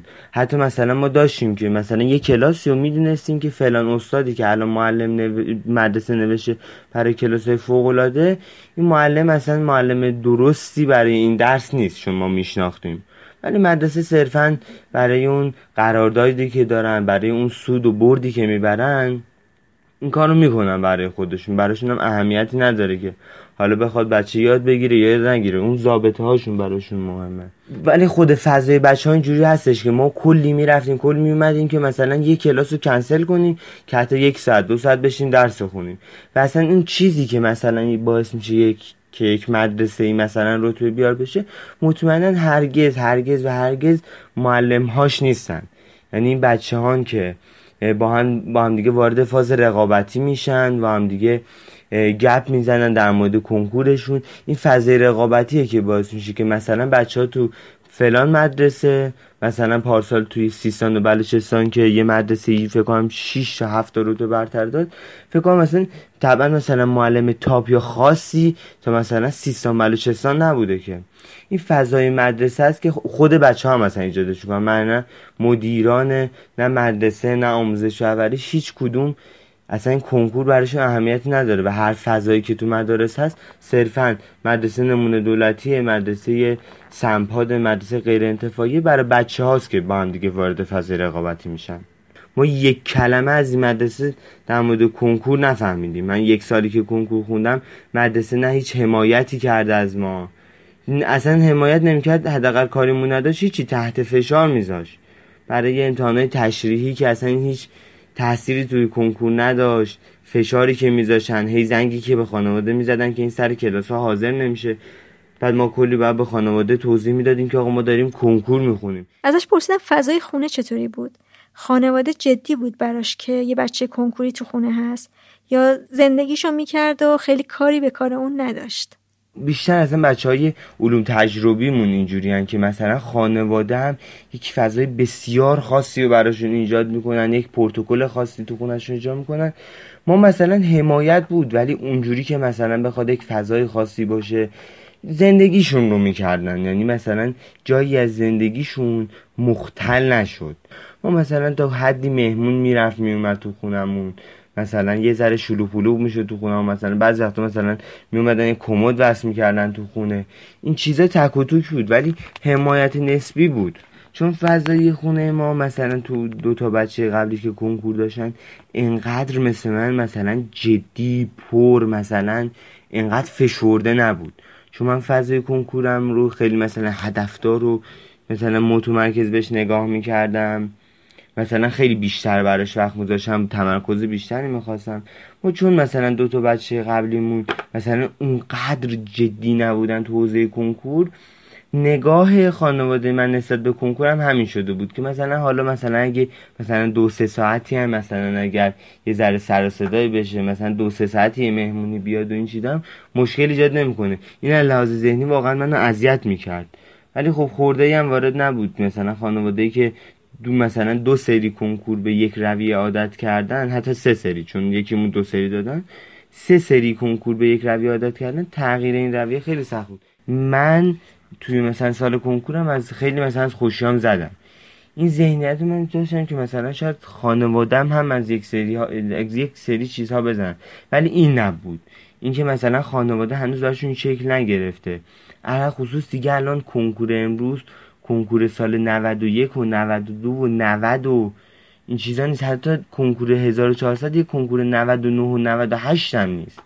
خیلی فرق می‌کنه دیگه. وقتی دفترچه کنکور 99 میاد اون سال 1400 فرق می‌کنه. ما چی بهمون می‌گفتن؟ مثلا من تحت فشار شدید بودم تو این مثلا آزمونای آزمایشی و اینا. هر جا می‌رفتم می‌گفتم آقا من درگیرم. می‌گفت مگه کنکور چیه؟ و من کلی مثلا توضیح می‌دادم می‌گفتن خب به خدا ما هم کنکور دادیم. این جمله بوده روتینه که اصلا همه می‌گفتن. اصلا غیر از خانواده که مثلا مادن تحصیلات دانشگاهی داشتن. خیلی بیرونم می‌رفتیم. می‌گفتن که آقا مگه مگه کنکور چیه؟ ما هم کنکور دادیم دیگه. در که اصلا براشون قابل درک نیست. آقا کنکوری که شما دادین اصلا فرق می‌کنه. کنکور مثلا سال 60 و سال 70 و ما مدیر مدرسهمون مثلا می‌دیدیم مثلا 20 روز مونده به کنکور ما رو می‌کشیم. میگفتش که بیاد مدرسه مثلا یه سری کارهایی که اصلا لزومی نداشت ما تو مدرسه حاضر بشیم. مثلا می‌گفتم بیاین مدرسه. و من رفتم باشون بحث کردم با مدیر مدرسه که الان 20 روز مونده به کنکوره. چرا شما دارید من می‌کشید؟ مثلا ذهنیتمو دارید شما خراب می‌کنید. دارید وقت و ذهن من رو می‌گیرید. می‌گفتن که چی؟ خب ما هم کنکور دادیم دیگه. در که اصلا براشون قابل درک نیست. اصلا من معتقدم برای منی که کنکور 1400 تحت فشار بودم کنکور 401 برای من قابل درک نیست. چون قرار هر سال سختتر سختتر و سختتر بشه. برای همین اصلا ذهنیت شکل نمی‌گیره. نه برای خانواده نه برای مدیر مدرسه نه برای جامعه نه برای دوست و رفیق. من معتقدم کنکور 99 هم من رو درک نمی‌کرد. قبلا یه شعاری بود من مشاورم به می‌گفت فقط یه کنکوریه که به طور کامل می‌تونه یه کنکوری رو درک کنه. ولی الان دیگه این هم نیست. یعنی دیگه یه کنکوری 99 نمی‌تونه یه کنکوری 1400 رو درک کنه. خب برای همین مثلا این کسی که قبلا خودش کنکور داده بود حالا تا حدی برای کنکور خونده بود احساس می‌کرد که دیگه شرایط ما رو درک می‌کنه. احساس می‌کرد مثلا من حالا پنجشنبه جمعه برم بیرونم چیزی نمیشه. احساس می‌کرد حالا مثلا دو ساعتم درس خونم چیزی نمیشه. مثلا تو فضای کنکور آدم قرار می‌گیره طبعا مثلا یک چیز روتینی که من اگر تو فضای کنکور قرار بگیرم با دوستانی تو مدرسه صحبت می‌کنم که مثلا یه ذره هم سطح من می‌خونن. اگر من مثلا زیاد می‌خونم نمیرم مثلا با کسی مثلا تو سال کنکورم حرف بزنم رفاقت کنم که شاید مثلا روزی می‌خواد سه چهار ساعت بخونه. خب؟ برای همین اگر من مثلا حرفی هم الان بزنم مثلا در مورد همون مثلا 9 ساعت 10 ساعتی هست که مثلا می‌خونن 12 ساعتی هست که می‌خونن. اونا مثلا آره می‌گفتن که آقا ما حمایت از زمون میشه ما مثلا خانواده فضا رو ایجاد می‌کنه. ولی همه این چیزا نسبیه. مطمئنا هیچ خانواده نمی‌تونه شرایط مطلقی ایجاد کنه بخواد مثلا اتاقو برای تو مثلا استودیو کنه نه صدایی بره نه صدایی بیاد. مثلا هیچ کم باید هیچ کاری نداشته باشه. اصلا خانواده است و تعامل داریم با هم دیگه. چون خانواده ایم تو مدرسه بین دانش آموزان رشته های مختلف از نظر آموزشی تبعیض وجود داشت؟ اصلا تو مدرسه که چی؟ کلاس کنکور هم مثلا دارم میگم. محتوایی مثلا کلاس کتاب درس فیزیک ریاضی با رشته تجربی فرق می‌کنه. من چون مثلا خوب میخوندم می‌دیدم که کاملا مانور معلم های فیزیک معلم های شیمی معلم های حتی مثلا چون ریاضی تجربی با یکی از کتاب های ریاضی رشته ریاضی یکیه تقریبا. خب کاملا کلاس های مشترک کاملا بر محوریت علوم تجربی مدیریت می‌شد. چه لحاظ مدرسه چه لحاظ مثلا مؤسسات کنکوری. و احساس می‌کنم این اصلا چیز اجتناب ناپذیری هم هست. خب وقتی ببینید داوطلب های چهار پنج برابری مثلا نسبت به رشته ریاضی داره مثلا سه برابری مثلا نسبت به رشته علوم انسانی داره تعداد بسیار بالای داوطلب. و تعداد بسیار بالای داوطلبی که واقعا خوب می‌خونن خب باعث شده که این اصلا این بس اجتناب ناپذیر بشه و واقعا ایرادی هم نمیشه گرفت به این شکاف. چون این شکاف احساس می‌کنم که خب مثلا وقتی شما فکر کنید مثلا یک مغازه ای دارین یک دفترچه آبی میارین و یک دفترچه قرمز. خب؟ وقتی این دفترچه آبی هر روز داره ازش فروش میره دیگه تمرکزتون رو می‌ذارین رو دفترچه آبی که من بهترین دفترچه آبی رو برای مغازم بخرم. خود به خود تمرکز ها از رو دفترچه قرمز برداشته میشه. ولی چیزی که من احساس کنم غلطه و باعث شاید بعضی جاها وارد باعث کم شدن رقابت و تجربه میشه اینه که اول سال مثلا بچه دو سه تا آزمون آزمایشی که میده خیلی حتی از مشاورهای کنکور هم داریم که میگن آقا دیگه تو مثلا برای پزشکی و دندون پزشکی نبند. خب برای همین مثلا یهو می‌بینین 20 هزار نفرن. خب ما می‌تونیم بگیم آقا این 20 هزار نفر رو می‌بینی؟ آره. این 20 هزار نفر برای پزشکی دندون پزشکی و بلا غیر. یعنی مثلا دیگه هیچکی نمی‌خونه. به, به جد همینه ها. یعنی مثلا میگن که آقا ده هزار نفر نمی‌دونم من دقیقشون فکر کنم مثلا داوطلبای جدی جدیشون شاید مثلا هول و مثلا 25 هزار نفر باشن که میگن خودشون رو جدا از بقیه می‌دونن. چون واقعا تلاش هاشون هم جدای از بقیه است و اینا می‌خونن برای اون رتبه برتره. و اون فاصله ای که شما مد نظرتون شکل می‌گیره این فاصله واقعیه که اول سال یک دانش آموز رشته تجربی خودش رو جزو مثلا دسته یک بدونه که جزو اون 25 هزار نفره دسته دو بدونه که جزو اون 25 هزار نفر نیست. اصلا لزومی نداره بخونه. تش می‌خواد یک دانشگاه آزاد یک رشته معمولی و سیفی بره که صرفا مثلا اون چهار سال دانشگاهش هم بگذره.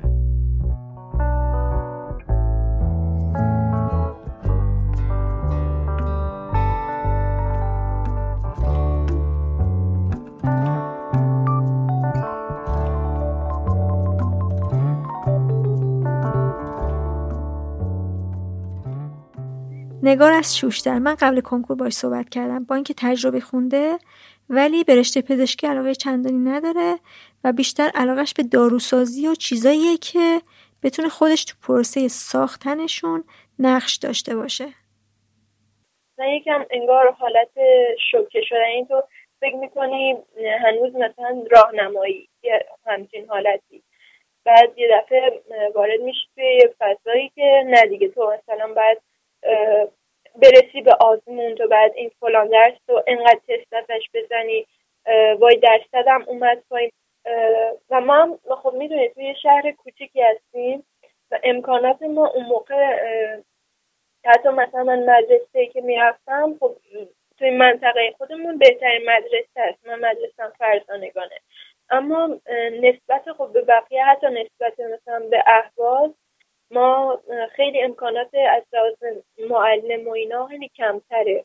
یا مثلا ما دبیر زیستمون همین واسه سال دوازدهم خب یه آقای اینجا هست که خیلی مثلا دبیر خوبی و اینا من خودم تابستون مثلا باش کلاس رفتم ولی می‌گفتن که چون مرده دبیرستان دخترونه ما اجازه نمیدیم که بیاد و اینو مثلا آموزش پرورش نمیذاش بیاد. در حالی که مثلا جای دیگه اصلا اینطوری نیست. یا انقدر تخیری نمی‌کنن. اینجا شهر کوچیکه و منم موقع خیلی آشنا نبودم. مثلا الان کلاس مجازی خیلی باب شدنه و من خودم هم شرکت کردم اما اون موقع دو سه سال پیش من نه خودم انقدر آشنا بودم نه مثلا انقدر مثلا چیز بود باب بود که مثلا برن کلاس مجازی یا مثلا با استاد تهران بردارن. نکنه من همین هفته پیش مثلا این مثلا فکر اومده بود تو ذهنم حالا نمی‌دونم واقعا از استرس بود از چی بود به مامانم گفتم که من اگر رتمن بد بشه قبول نشم. مثلا شما دیگه منو دوست نداریم بعد همین ناخداگاه اصلا نمی‌دونم چرا این حرفو که داشتم می‌زدم اشک تو چشام جمع شده بود. من رومو کردم اون طرف که مثلا مامانم نبینه. ولی همین یکی دفعه مثلا دیگه اشکام اومدن. بعد مامانم بغلم کرد گفت که بعد مثلا دیوونگی نکنه حرفای علکی نزن اگه هر پدر مادری که حالا بچهش قبول نشه دیگه دوستش نداشته باشن سعی می‌کرد منو دلداری بده. بعد من خب سرمو گذاشته بودم رو سینه مادرم دیدم چقدر قلبش داره واقعا تند می‌زنه. یعنی انگار اون استرسش صد برابر منه و یک جوری داره می‌خواد منو آروم کنه که من حالا از اون شرایط مثلا بد روحی حالا یا اون استرس دور بشم. و خودش واقعا شاید واقعا شرایطش از من خیلی بدتر باشه. من خیلی دوست داشتم که با دوستان مثلا حرف بزنم با همون کسایی که توی این شرایطن. ولی خب ما خیلی دیگه مثلا این شرایط پیش نمی اومد به خاطر کرونا که بتونیم حالا بیرون بریم تو مدرسه هم خب دیگه کلا تعطیل شده بود. من مثلا یه خاله ای دارم که یک سال از خودم بزرگتره و اون خب کنکور داده معلمی هم قبول شد. ما خیلی مثلا اون موقع با هم دیگه حرف می‌زنیم. من یازدهم بودم اون سال دوازدهم یعنی یک سال قبل تقریبا. و مثلا اون واسه من حرف می‌زد مثلا می‌گفت که من الان کم خوندم و این حرف و اینطوری. من من نمی‌دونستم باید مثلا چی بگم. شاید اون موقع خودم مثلا کنکوری نبودم خیلی فرق می‌کرد. با اینکه مثلا یازدهم بودم و داشتم میخوندم واسش اما وقتی که اصلا میاد سال آخر این خیلی شرایط فرق می‌کنه واسه خودت. ولی مثلا وقتی ما با هم حرف می‌زدیم من نمی‌دونستم. بعد بهش بگم خب درس بخون. چطوری مثلا ترغیبت کنم که بیشتر بخونی و این حرفا. ولی من چیزی نمی‌گفتم یعنی فقط به حرفاش گوش می‌دادم یعنی سکوت می‌کردم. و سعی می‌کردم حالا یکم به هر اندازه که می‌تونم مقدار امیدواری بهش بدم. بعد حالا وقتی که من خودم مثلا رسیدم به دوازدهم و یه دانشگاه قبول شد احساس می‌کنم وقتی که حرف می‌زنم دیگه انگار اون حالا خیلی زمان نگذشته اما انگار وقتی که دیگه طرف میره دانشگاه اصلا دیگه دنیاش فرق می‌کنه. دیگه مثلا من وقتی که حرف می‌زنم احساس می‌کنم که انگار ارزش حرفم بیاد پایین انگار که هیچکی منو نمی‌فهمه. نمی‌دونم. شاید یه مقدار من اینطوری نیستم که بگم من خیلی ناراحت شدم. اما یه کوچولو اصلا آدم احساس ناراحتی می‌کنه. انگار من تک افتادم همینجا. و یه چیز دیگه هم که هست مثلا وقتی که بهت میگن برو درس بخون یا تو میگی مثلا من مقدار کمتر خوندمه من اینطوری بودم که اصلا بدم میومد. اصلا وقتی یکی به می‌گفت برو درس بخون انگار لجم می‌گرفت که بیشتر درس نخونم. یعنی نمی‌دونم چرا اینطوری میشه. یعنی انگار بدم میومد به یکی همچین حرفی رو بزنه. یه جورایی انگار به بر می‌خوره خیلی احساس مثلا افسردگی داشتم. خیلی یه چیز بدی بود. مثلا من یه آهنگ گوش می‌کردم تو گریه می‌کردم. یا به یه جای خیره می‌شدم مثلا یه چند دقیقه دوباره گریه می‌کردم. مثلا یه وضعی شده بود و من نمی‌تونستم اینا رو به هیچ کس بگم. یعنی من به هیچ کس نگفتم. الان اولین باره که دارم میگم. و این خودش همی که به کسی نگی و همش خودت باید اینو به دوش بکشی. تنهایی. و این خیلی مثلا فشار رو باز بیشتر می‌کنه رو همون موقعی که من بیخوابی داشتم و این خیلی بعضی همش احساس خستگی و اینا می‌کردم. به حتی من مثلا به مامانم گفته بودم که من مثلا خوابم نمی‌بره شب و صبح نمی‌تونستم بیدار بشم و اینا فکر می‌کردن که من مثلا نمی‌دونم یه کار دیگه می‌کنم. چرا مثلا تو صبح بیدار نمیشه خب چته؟ و من مجبور بودم که صبح رو حتما بیدار بشم بیام صبحونه بخورم بیام مثلا یه دیده بشم که من هستم الان بیدارم بیام سر درسم. بعد ممکن بود که مثلا سر کتاب خوابم ببرم. و یه چیز دیگه هم که بود مثلا من, آره بعد از اینکه حالا ساعت خوابم بهتر شد دیگه تونستم بیدار بشم و اینا. بعد مثلا شیش صبح که پا میشی نگاه می‌کنی مثلا خب همه خوابن. بعد منم مثلا نمی‌خواستم پدر مادرم حالا بیدار بشن که مثلا ممکن بود اونم شب دیر بخوابن من نمی‌خواستم بیدارشون کنم بعد خودم می‌رفتم حالا یه چیز پیدا کنم بخورم که زیادم سر صدا نکنم. بعد اصلا انگار اون یه حس خیلی بدی داشت اون صبح که مخصوصا اگر سر مثلا یه هوا سردم باشه انگار یه حس می‌دونم همون افسردگی رو شدید تشدیدش می‌کرد. انگار تو تنهایی و مثلا کسی نیست که یه بشینیم یه چایی بخوریم با هم دیگه یه چایی داغ بخوریم با هم دیگه. شاید چیزای خیلی کوچیکی باشن. ولی همونا انگار من از اینکه مثلا صبح بیدار بشم انگار بدم میومد دلم نمی‌خواست که مثلا تنهایی پاشم همه جا تاریک باشه حالا من پاشم برم یه چیزی بخورم بعدم بیام مثلا سر درسم. بعد دیگه به خودم گفتم که خب اشکال نداره. حالا من یه سال بیدار میشم بذار اونم مثلا مامانم گفتم که من از این به بعد تو هم بیدار می‌کنم. بعد چیز دیگه هم که بود مثلا من یه بار با یکی از دوستان صحبت کردم تماس تصویری گرفتیم همون شهریور بود. بعد مثلا اون دوستم خودش رفتارش خوب بود اما کاملا خانوادهش مشخص بود که می‌گفتن که مثلا قطعش کن که مثلا باید بری درس بخونی. الان مثلا انگار من مزاحم بودم. من خب خیلی نه اینکه بگم ناراحت شدم بهشون حق میدم خب. ولی اون حس انگار واقعا من خودم حس کردم که یه مزاحمم و الان دارم چیز می‌کنم. انگار اونم دارم به دردسر میندازم. که داره با من حرف می‌زنه و ما من دیگه بعدش اصلا تماس نگرفتم باش. زیادم خیلی پیغام ندادم. فقط مثلا یه چند بار باش صحبت کردم. اونم پیامی. حالا من زیاد باش پولش ندادم. مثلا چیزش کردم که مشکلی پیش نیاد بسش با دیگه آخرین باری که من باش صحبت کردم تولدش رو تبریک گفتم. اسفند ماه بود انگار این روزا تموم نمی شدن اصلا فکر نمی کردم یه, یه روزی بیاد که آقا این, این تموم بشه اصلا.